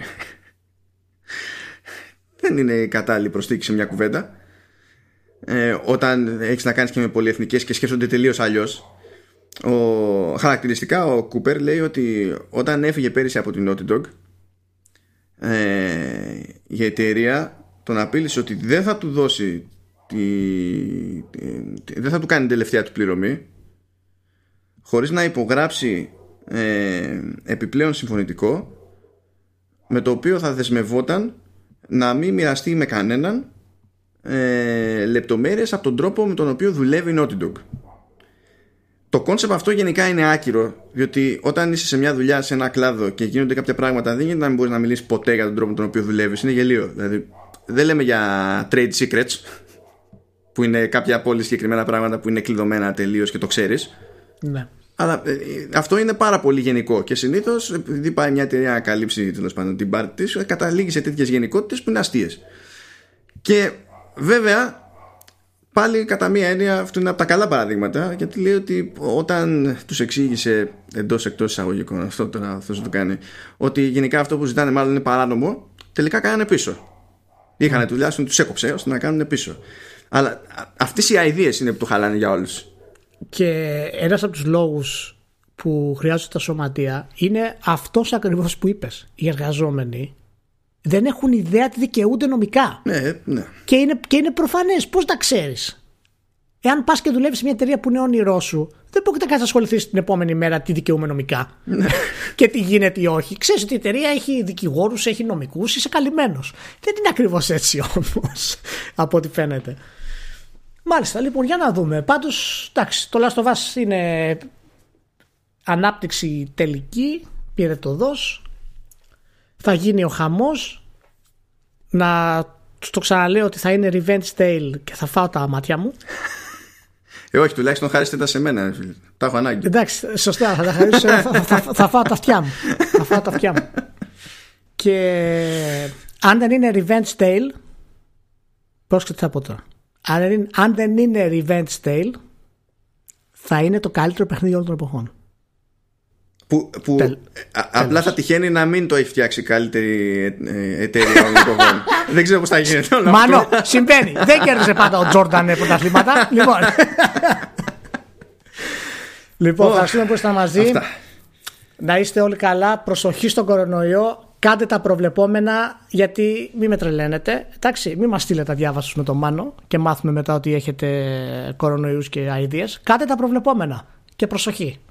Ε, ναι, ε, ναι. Εντάξει. Στην τελική δεν είναι, ζητάει και κανένας πάρα πολύ δύσκολα πράγματα, οπότε μην κάνετε σαν να δεν ξέρω και εγώ τι, τι πάθατε. Ε, ναι. Εντάξει, παιδιά, δεν είναι και δεν καπνίζουμε στα, στα μπαρ. δεν είναι άλλα. δεν είναι καταστροφή της ζωής σας, έτσι. λοιπόν, είστε όλοι καλά, περάστε σούπερ και προσοχή σε όσους έχουν αρρωστήσει και περαστικά σε όσους έχουν αρρωστήσει και προσοχή σε όσους μπορεί να αρρωστήσουν. Ακριβώς. Τα λέμε λοιπόν την άλλη εβδομάδα. Ciao. Gracias, Gata. Yeah.